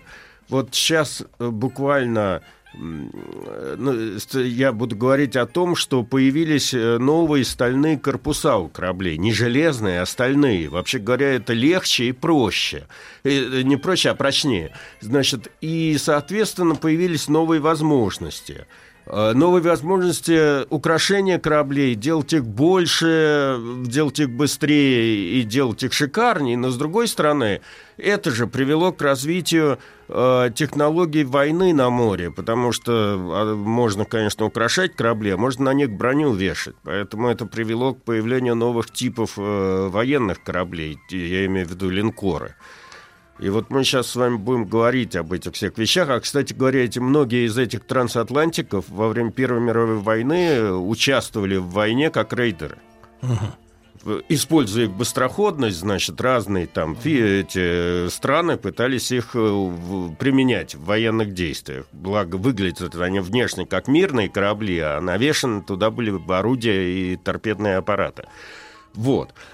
Э, С другой стороны, э, появились новшества в э, двигателе строения. Значит, мы с вами обсуждали, что вершиной там 70-х годов были компаунд-двигатели, то есть с двойным расширением как бы пара. А Теперь появились тройное и аж четверное расширение, что увеличивало КПД двигателей с одной стороны, хотя, как я понимаю, довольно мало это сказывалось на величине количества угля, которые брались с бункера, но тем не менее, значит, технически это, конечно, уже другой этап. Вот. Ну и мы с вами заканчиваем говорить о золотом веке английского судостроения, потому что все корабли, о которых я в большинстве случаев рассказывал, это английские корабли. А что ж их подломало-то? Подломило. А вот в начале 20 века началось соперничество на море. И, и первым, кто стал выступать в качестве таких соперников, были немцы. Вот я сейчас расскажу о том, как это все происходило. Делалось это постепенно. Вот. Э, Ну и последнее, к вопросу от того, с чего мы начали, спасение бюджета. Я еще раз немного постращаю людей, извините.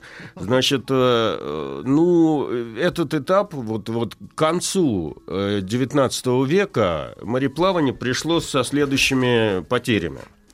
За период второй половины 19 века погибло 122 атлантических лайнера, которые унесли с собой 7 тысяч человеческих жизней. Ну, конечно, по сравнению там с тем, сколько людей гибло в Первую и Вторую мировую войну, это ничто, но тем не менее, значит, список довольно скорбный. Обидно. Да.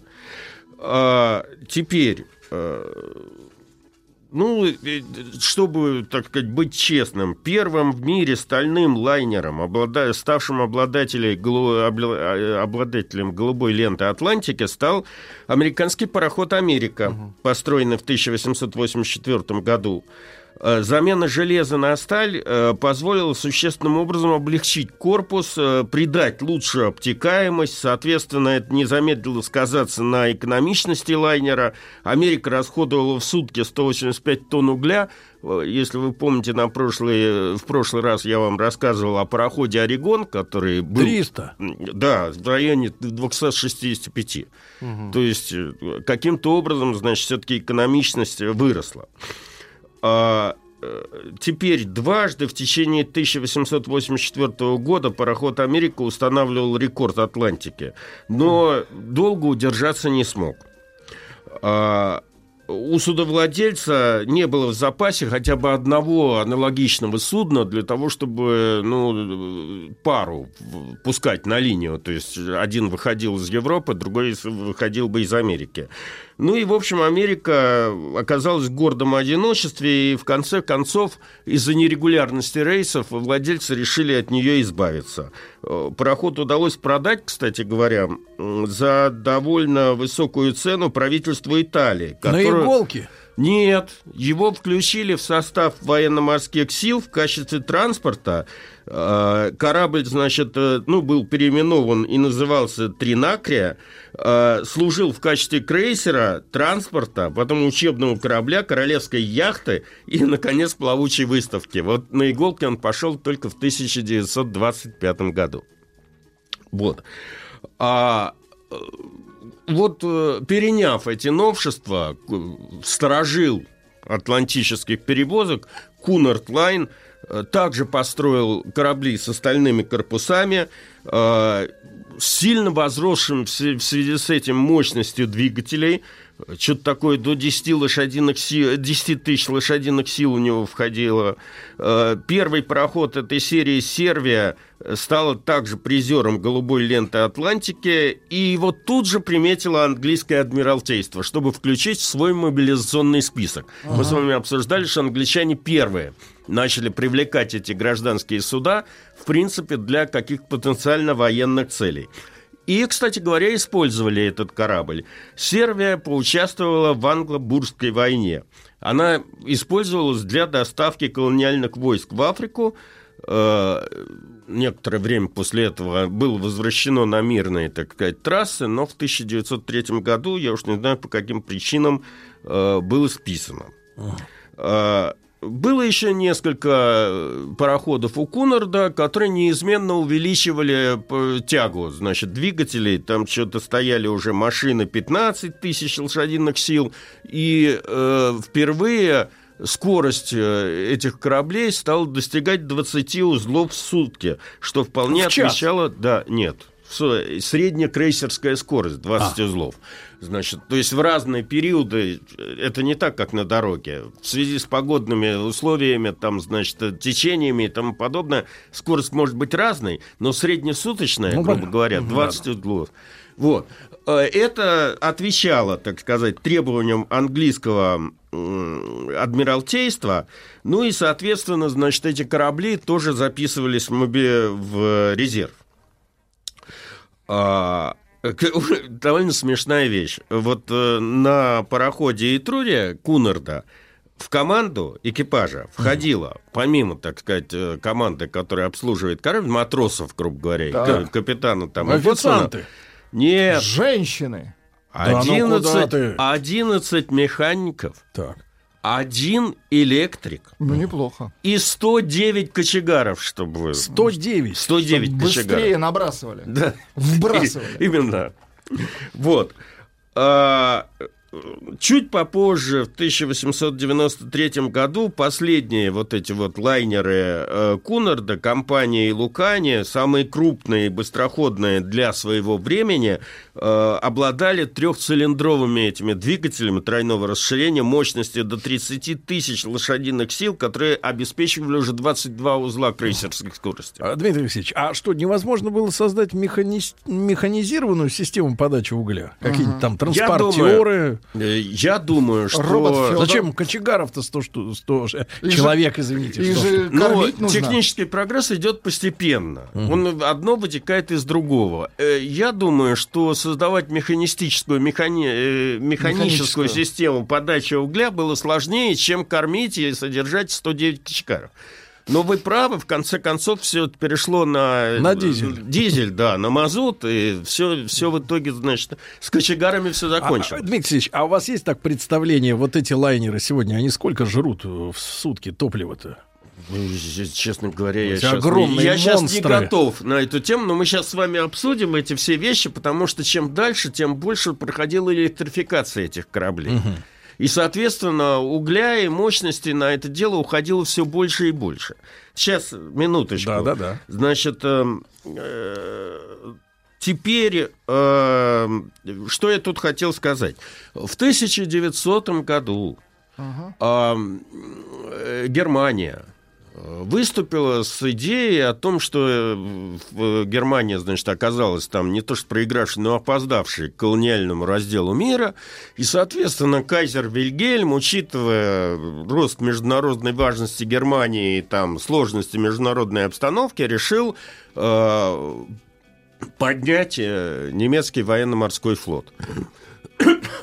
Извините Ничего, ничего. Страшного. была э, предложена большая программа строительства военно-морских сил Германии, которая, с одной стороны, отражала какие-то военные потребности Германии, но, с другой стороны, имела явно выраженная э, ну, как бы цель подстегнуть экономику. Немцы были первыми, которые догадались, что милитаризация экономики, она дает лишние рабочие места, там, разви- ну, развивает рынок и прочее, и прочее.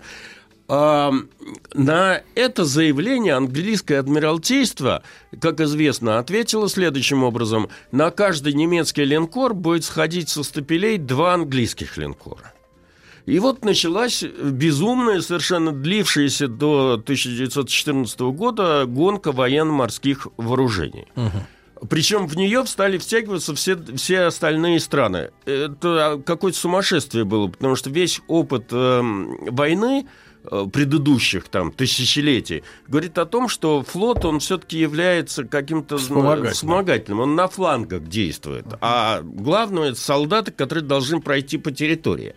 Но тут вот из-за того, что все стремились захватить какие-то куски земли в Африке, в, на Ближнем Востоке и тому подобное, флот вышел на первое место. И все технические э, достижения, которые были сделаны в гражданском судостроении, включая вот эти вот все большие лайнеры гражданские, о которых мы с вами говорим, они стали применяться э, в военном судостроении, включая мощную очень электрификацию, потому что э, вы же понимаете, когда на борту находится 4000 человек, их надо обстирывать, их нужно кормить. это нужно- Да и пушку с подручней-то электродвигателем крутить. и, и с пушку скрутить. И, в общем, это все привело к бурному развитию и электротехники, и электрификации все- всех этих судов.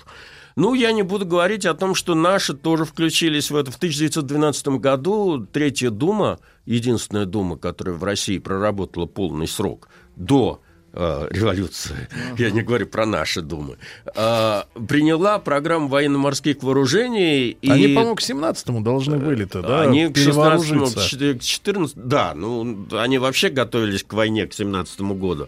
Но эти первые линкоры вошли в состав э, военно-морского флота только с 14 года. Из них широкая публика э, более или менее должна помнить, я имею в виду старшее поколение или среднее, э, это линкор «Императрица Мария», э, который был воспет э, в романе, не в романе, в повести Рыбакова «Кортик». Этот линкор был построен... Оттуда вооружен- морячок. Да, да, да, да, да. Он был построен, спущен на воду и уже готовился к выходу в море, как он в 15 году взорвался на рейде Севастополя. До сих пор большая тайна заключается в том, что же там было на самом деле. То ли там порох самовоспровинился, то ли нарушение, как сейчас у нас говорят, технологии. Или диверсия. Или диверсия, да. Э, Кстати говоря, командовал расследованием адмирал Колчак. Ни к какому окончательному выводу это дело не, это следствие не пришло. А второй линкор э, назывался императрица Екатерина. После февральской революции у нас же э, за моду переименовывать все и вся это не большевики взяли, а временное правительство. Значит, соответственно, императрица Не, ну начал-то Николай Саныч, когда Да. Петроград э, Да. придумал. И Императрица Екатерина старорежимная была переименована в свободную Россию. Линкор некоторое время ходил под красным флагом, а потом был затоплен большевиками после Брестского мира, потому что была Около большая опасность, э, да, большая опасность, что Немцы. он попадет к немцам. Если уж завершать эту Так они же потом поднимали их. Корабли. нет, нет, нет. Э, Они пытались его поднять, но там, там целая, так сказать, детективная история. Понимаете, корабль был полностью укомплектован боеприпасами, и поэтому для того, чтобы там что-то поднять, надо было эти боеприпасы, по крайней мере, вынуть. Было два подводных взрыва для того, чтобы пробраться в, эти камеры, где хранятся боеприпасы. Один взрыв удачный, и туда водолазы прорва, э, про- пролезли, и что-то оттуда можно было вынуть. А второй взрыв с- э, после этого сдетонировал боезапас этого Жесть. линкора, и он там под водой Ну, весь э, разорвался. Если уж э, вас интересуют эти истории, вот э, в Парке Победы на площадке ВМФ стоит э, платформа с двумя орудиями главного калибра, которых молва приписывает э, пушкам ли- линкора императрицы Марии. Действительно, Ипрон где-то в 20-е годы поднял эти орудия, но вопрос о том, те ли они или это какие-то другие, он до сих пор стоит. Но, но, Дмитрий Алексеевич, мы были э, в Крыму несколько лет назад Мгм. на вот знаменитой батарее. Сейчас Да, могу... 30-й батареи, 30-й, совершенно да. И на самом деле вот эти э, орудия, да, которые были установлены Да, вот да, в бункерах да, и на- да. над подземными бункерами, э, впечатление производит неимоверная автоматизация и Да. современность всего этого, да, что там было. Ну- Потому что э, даже э, в случае перебоев с электричеством можно было вручную крутить, и мы попробовали это сделать, и в принципе это было несложно, потому что там вот система, да, Да. э, перераспределения Я вам усилий. больше хочу сказать, до такого бурного развития авиации военно-морской флот был одним Лидером. из лидеров научно-технического прогресса, поэтому моряки были сами самыми образованными инженерами, Не, ну, техниками просто, вот, и знаешь, прочее. а, впечатляет, насколько это все круто сделано. Это Да. сто лет с лишним назад, но очень все выглядит, конечно, блестяще. С- Совершенно верно. Значит, вот э, давайте теперь перейдем, собственно говоря, к немецким делам на море. Э, И связаны они с двумя компаниями, о которых я, в принципе, уже рассказывал. Это Гамбург Америка Лайн и Norddeutsche Lloyd. До поры до времени они, в общем, были такими обычными э, перевозчиками, скажем так, иммигрантов э, в Европу, которые не стремились к тому, чтобы побить какие-ли- какие-либо рекорды. Вот ситуация изменилась в самом конце 19-го, в начале 20 века. Да-да-да, еще говорим. А, В Norddeutsche, э, в общем, в компании Norddeutsche Lloyd э, известна тем, в общем, она сделала рывок тогда, когда во главе ее встал директор Эрих Луман. Он тщательно изучил опыт своих соперников, Кунарда, там, Ин, Инмана, Исмея и тому подобное, и пришел к выводу, что будущее за быстроходными лайнерами, у которых высокая скорость сочетается с э, безопасностью и комфортом, самое главное. И поэтому в 1880 году Ломан собрал совет директоров, на котором было принято беспрецедентное решение строить сразу 12 пароходов Сразу. на Атлантическую линию. Такого еще не было. Значит, было по 6, там, по 4, но 12 еще не было. Это чтобы они из Германии ходили. Они должны были ходить из. Германии с заходом в Саутгемптон, потому что у- расход Да рубля был такой, что... Друзья мои, итак, Дмитрий Алексеевич Гутнов, профессор Московского государственного университета. Наш цикл «Голубая лента». Не успеваете в прямом эфире. Послушать можно на сайте радиомаяк.ру, ну и на других площадках.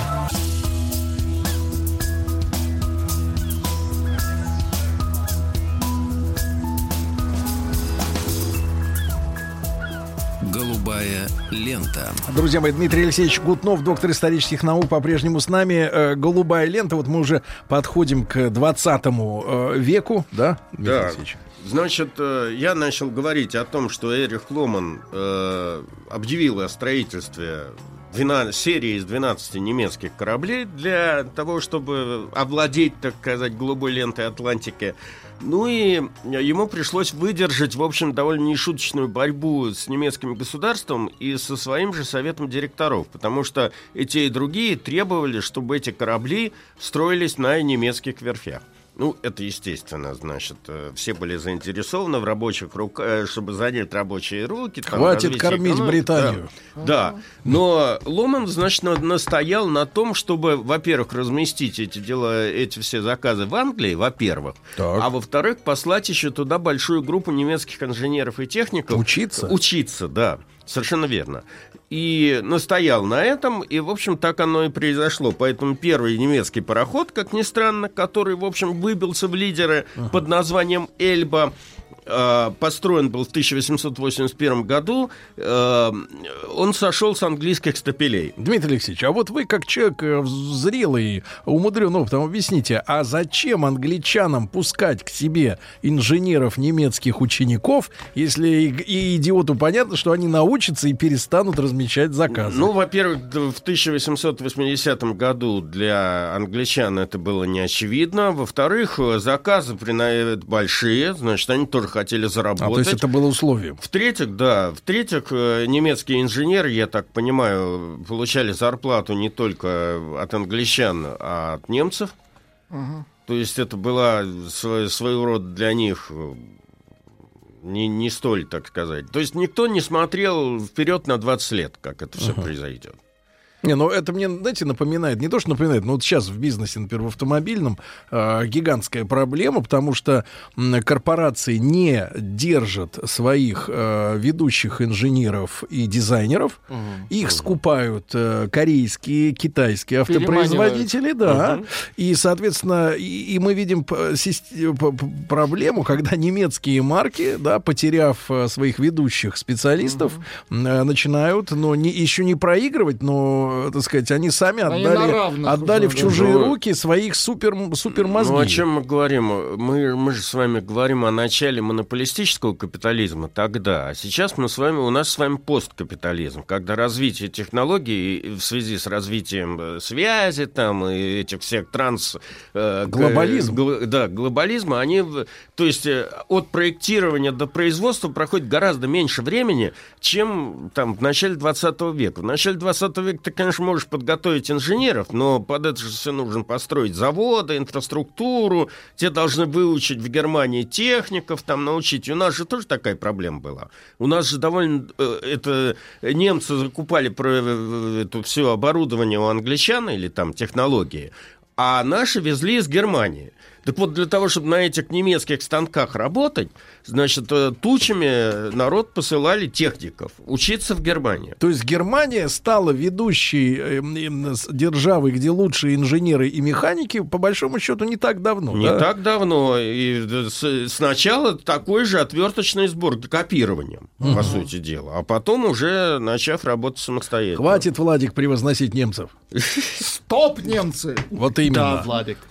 Штоп, как они говорят. Штоп. В общем, за Эльбой последовали другие суда, которые все назывались э, по названиям немецких рек. Вера, Фульда и тому подобное. И эти пароходы сразу же включились в борьбу за голубую ленту Атлантики и приобрели большую популярность у пассажиров, ну, в значительной степени потому, что э, для того, чтобы пер- пересекать до того на английских судах э, Атлантику иммигрантам, следовало до этого, значит, добраться из, с континента на Британские острова и оттуда ехать в Америку.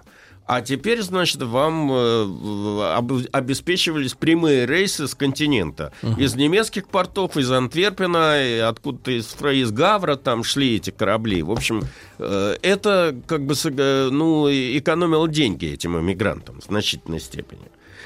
А, э, в то же время не дремали немецкие конкуренты. Вторая компания Гамбург Америка Лайн.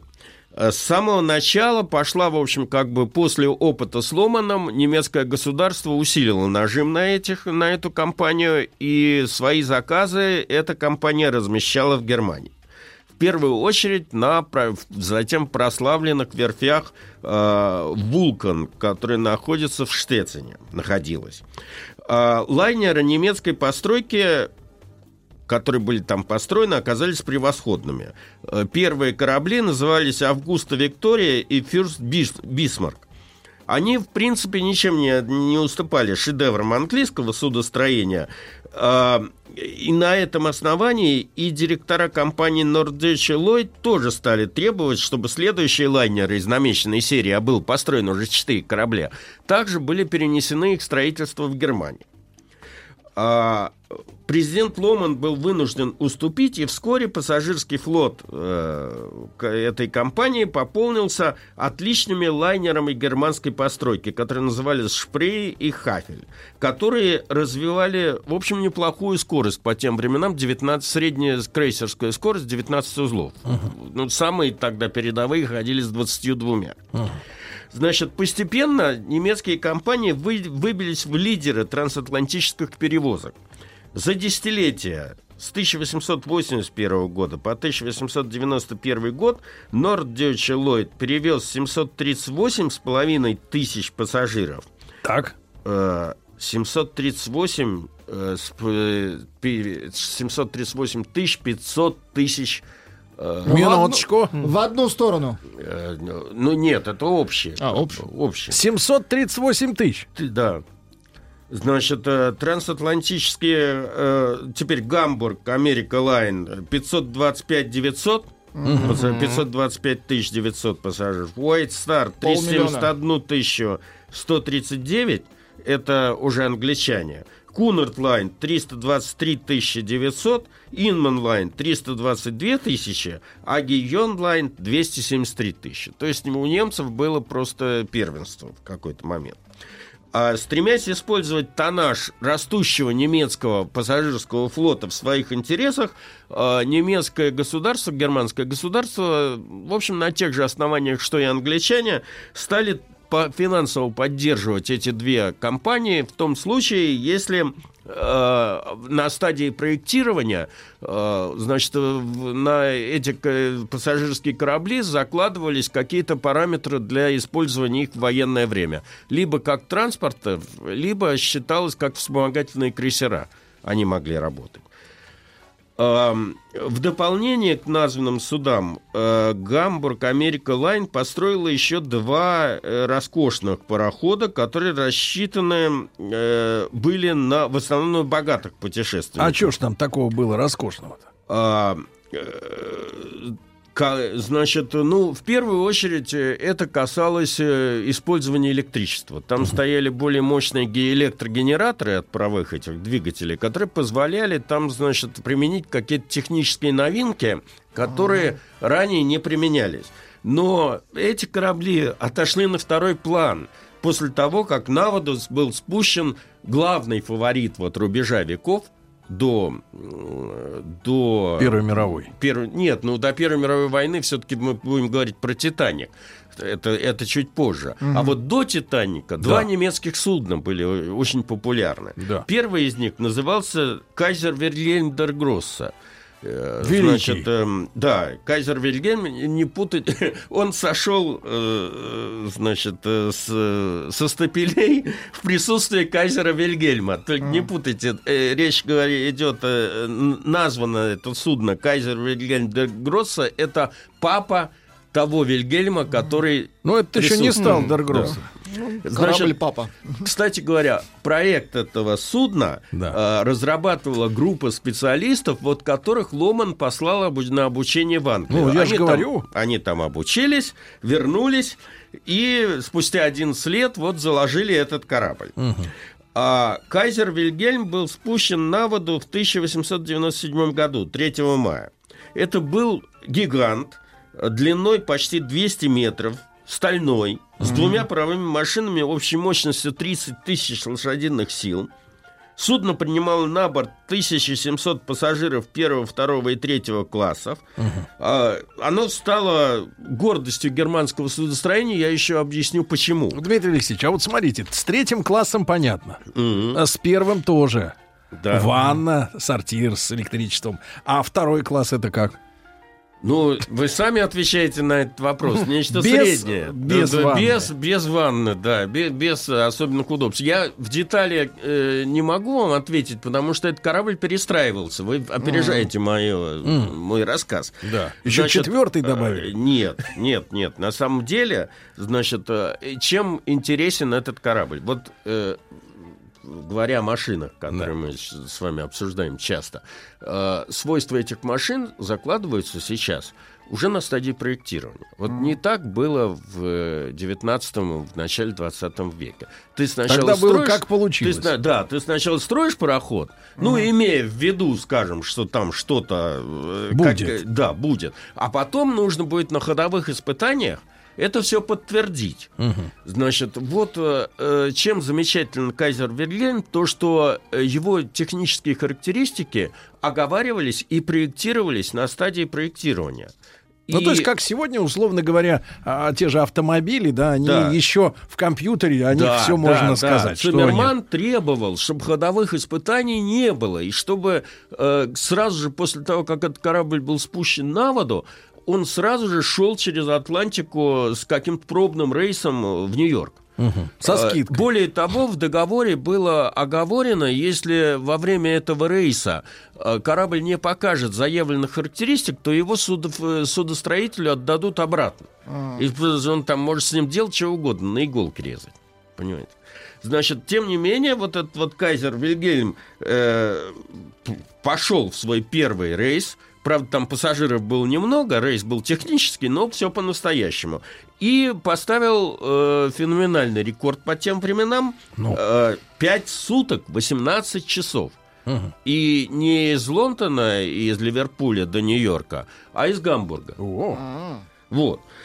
Значит, э, э, к слову сказать, одновременно с этим большим кайзером, как его любовно называла печать того времени, э, на верфях города Шихау был построен лайнер несколько меньших размеров, трехтрубный пароход, который назывался Кайзер Фридрих, и он должен был вроде быть в паре с э, Вильгельмом. Вильгельмом. Э, Ну, понятно. Но это был хороший, добротный пароход, но вот у него как раз заявленные при, при, при проектировании характеристики подтверждены не были. И что вы думаете? Отдали. Отдали обратно судовладе... судостроителю, и он его, по-моему, порезал. Да ладно. Ничего себе. Вот.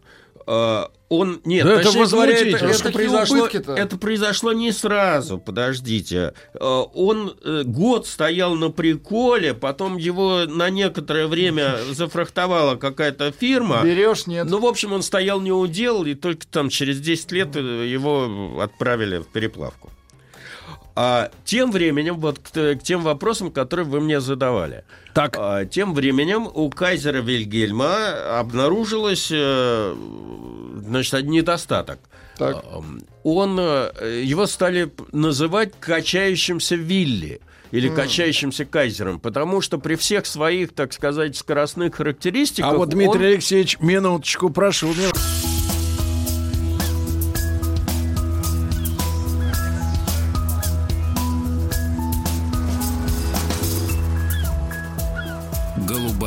лента. Итак, Дмитрий Алексеевич Гутнов, профессор Московского государственного университета. С нами цикл «Голубая лента». Прервали Дмитрия Алексеевича на полусловие. Ну да, ну на самом деле вот этот вот э, замечательный большой кайзер, как его тогда называли, Вилли. он, да, или Ви- Вилли там и тому подобное, он оказался крайне неустойчив во время даже небольших штормов. Именно боковой крен. Да, да. То есть его туда-сюда Он туда-сюда болтался, и это, и это приводило к проблеме, потому что те люди, которые склонны к морской болезни, естественно, Ау. ею заболевали. Поэтому надо было что-то делать. Его поставили на реконструкцию, там снабдили ка- скуловыми килями. Там, Как- значит, как?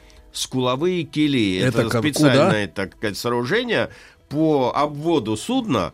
Под э, водой? Под водой, да, который, значит, гасит немного А, качку. Да кстати говоря, Дмитрий Алексеевич, а вот меня значит, рассматривал э, корабли, которые Да. в порты заходят. Да. У них э, с каких-то ведь времен появилась внизу под водой, вот на морде, такая Вперед это. бульба такая Бульба, да. огромная, да, это- которая это, наследие, рассекает. рудимент этих э, таранов. э, Но это п- п- признано, призвано снижать сопротивление снижать воды, да? сопротивление воды, да. А это, это тогда уже было на кораблях, вот эта штука? Ну, теоретически, да. Ну, то есть Это это, известно, история. это известно со времен там Греков. Греции, греков, да. Где Вот. глазастые у них галеры эти, да? Да, да, да, да, да. Вот. Тем не менее, несмотря при всех своих минусах, значит, этот немецкий лайнер продолжал э, иметь большую очень известность. Э, Совершить на нем э, путешествие считалось за, в общем, как модно очень было. Вплоть до того, что на нем плавал Энрико Каруза, там, в общем, известные деятели того времени. Отдыхал или такой рабочий круиз? Не, он просто пересекал, он, он ездил, да, А, по работе. По, по работе. Других вариантов не было. По работе. На самом деле. А, правда, там был ряд трагических инцидентов. Корабль был громадный, поэтому, в общем, как бы инерция у него была большая. Э, В ноябре 1906 года на выходе из порта Шербург он столкнулся с английским пассажирским пароходом. И оба судна получили серьезные повреждения. Причем там с каким-то количеством э, человеческих жертв. Да вы что? Вот. В 1913 году он стал терять популярность среди появле- в связи с появлением вот, «Титаника» и более мощных судов. Ну и в связи с этим, э, и в связи с продолжающимся ростом иммиграции в Америку, предшествующей в Первой мировой войне, Мгм. наиболее дальновидные люди понимали, чем это пахнет. Пора общем, линять. Обострение, да, в Европе. В связи с этим в общем, вы меня спрашивали про второй класс, третий класс и Да. тому подобное. В общем, э, э, трюмы этого корабля оборудовали под громадный твиндек для иммигрантов. То Как? есть твиндек. Твиндек это, по сути дела, такая даже не плацкарта, Нары. нары, да. нары. Два, друг над другом. Но, да, компании недолго пришлось сливки снимать с этого бизнеса, потому что началась Первая мировая война, и этот пароход был мобилизован немцами, стал вспомогательным крейсером. Он был одним из рейдеров, значит. То есть, по сути дела, он охотился за торговыми или там пассажирскими судами противоборствия англичан и французов. Э, Ну, в общем, так, он успел даже два корабля потопить, на нем установили шесть пушек. Эм, И у него же вид был как бы как у судна гражданского, Мгм. и поэтому его никто не воспринимал как военное судно. Они подходили к этим торговым судам, Причем перед тем, как потопить два каких-то там сухогруза или два судна это, э, торговых, они э, пытались, ну не пытались, они как бы увидели на горизонте два пассажирских судна, обнаружили, что там пассажиры, и не топили эти корабли. А вот когда они обнаружили какие-то два сухогруза, э, они потопили. После этого англичане заинтересовались, что это такое за судно, поймали этот э, кайзера Вильгельма, когда он перегружал уголь в районе нынешнего берега Слоновой Кости. И, по сути дела, значит, заперли его в этом порту и потопили. Он там до 1952 года лежал на боку А. э, на отмеле. И там все его видели, пока кто-то, я уж не помню, какая-то из фирм не купила это все, и ну, то, что можно было, переплавило А на немцы железо. что ж, в Африку сошли? Ну, у немцев было пара колоний в Африке до Первой мировой Намибия. войны. Да, в- том числе Намибия. Папа Геринга был вообще там до сих пор в этом Венхуке э, центральная авеню, она имени Геринга. Но не того, который у нас бомбил все. И рейс Он наш герой. А тот, который его отец, да. Тим, проснулся Тим Керби. Проснулся Тим. Ну, когда Африка обсуждается, я очень нужен. Побольше африканских э, лайнеров. да. Героев, да. Вот. Ну, те- тем временем, значит, не дремали конкуренты. В отличие от Тима. Да. А, Эй, Эй, вот так говорят. Значит, э, э, были спущены на воду Да. два лайнера Вильгельм II и крон- крон- кронпринцесс Сесилия. И вот об этом я чуть-чуть в конце расскажу, потому что именно там вот эти все электрические припабахи достигли Пика. с- пика. Это электрические вентиляторы, электрические зажигалки, плиты электрические шутка. для подгада для этого. Для чего? э, Ну, для кухни. Отсюда вопрос. Если электрическая плита, зачем нужна электрическая зажигалка? А? Вот, профессор, ставит вопрос для- ребром. Для курения. А, для кури. Конечно. А вот не подловишь Дмитрия Алексеевича, все знает. Дмитрий Алексеевич Гутнов, доктор исторических наук, спасибо огромное. Еще больше подкастов на радиомаяк.ру.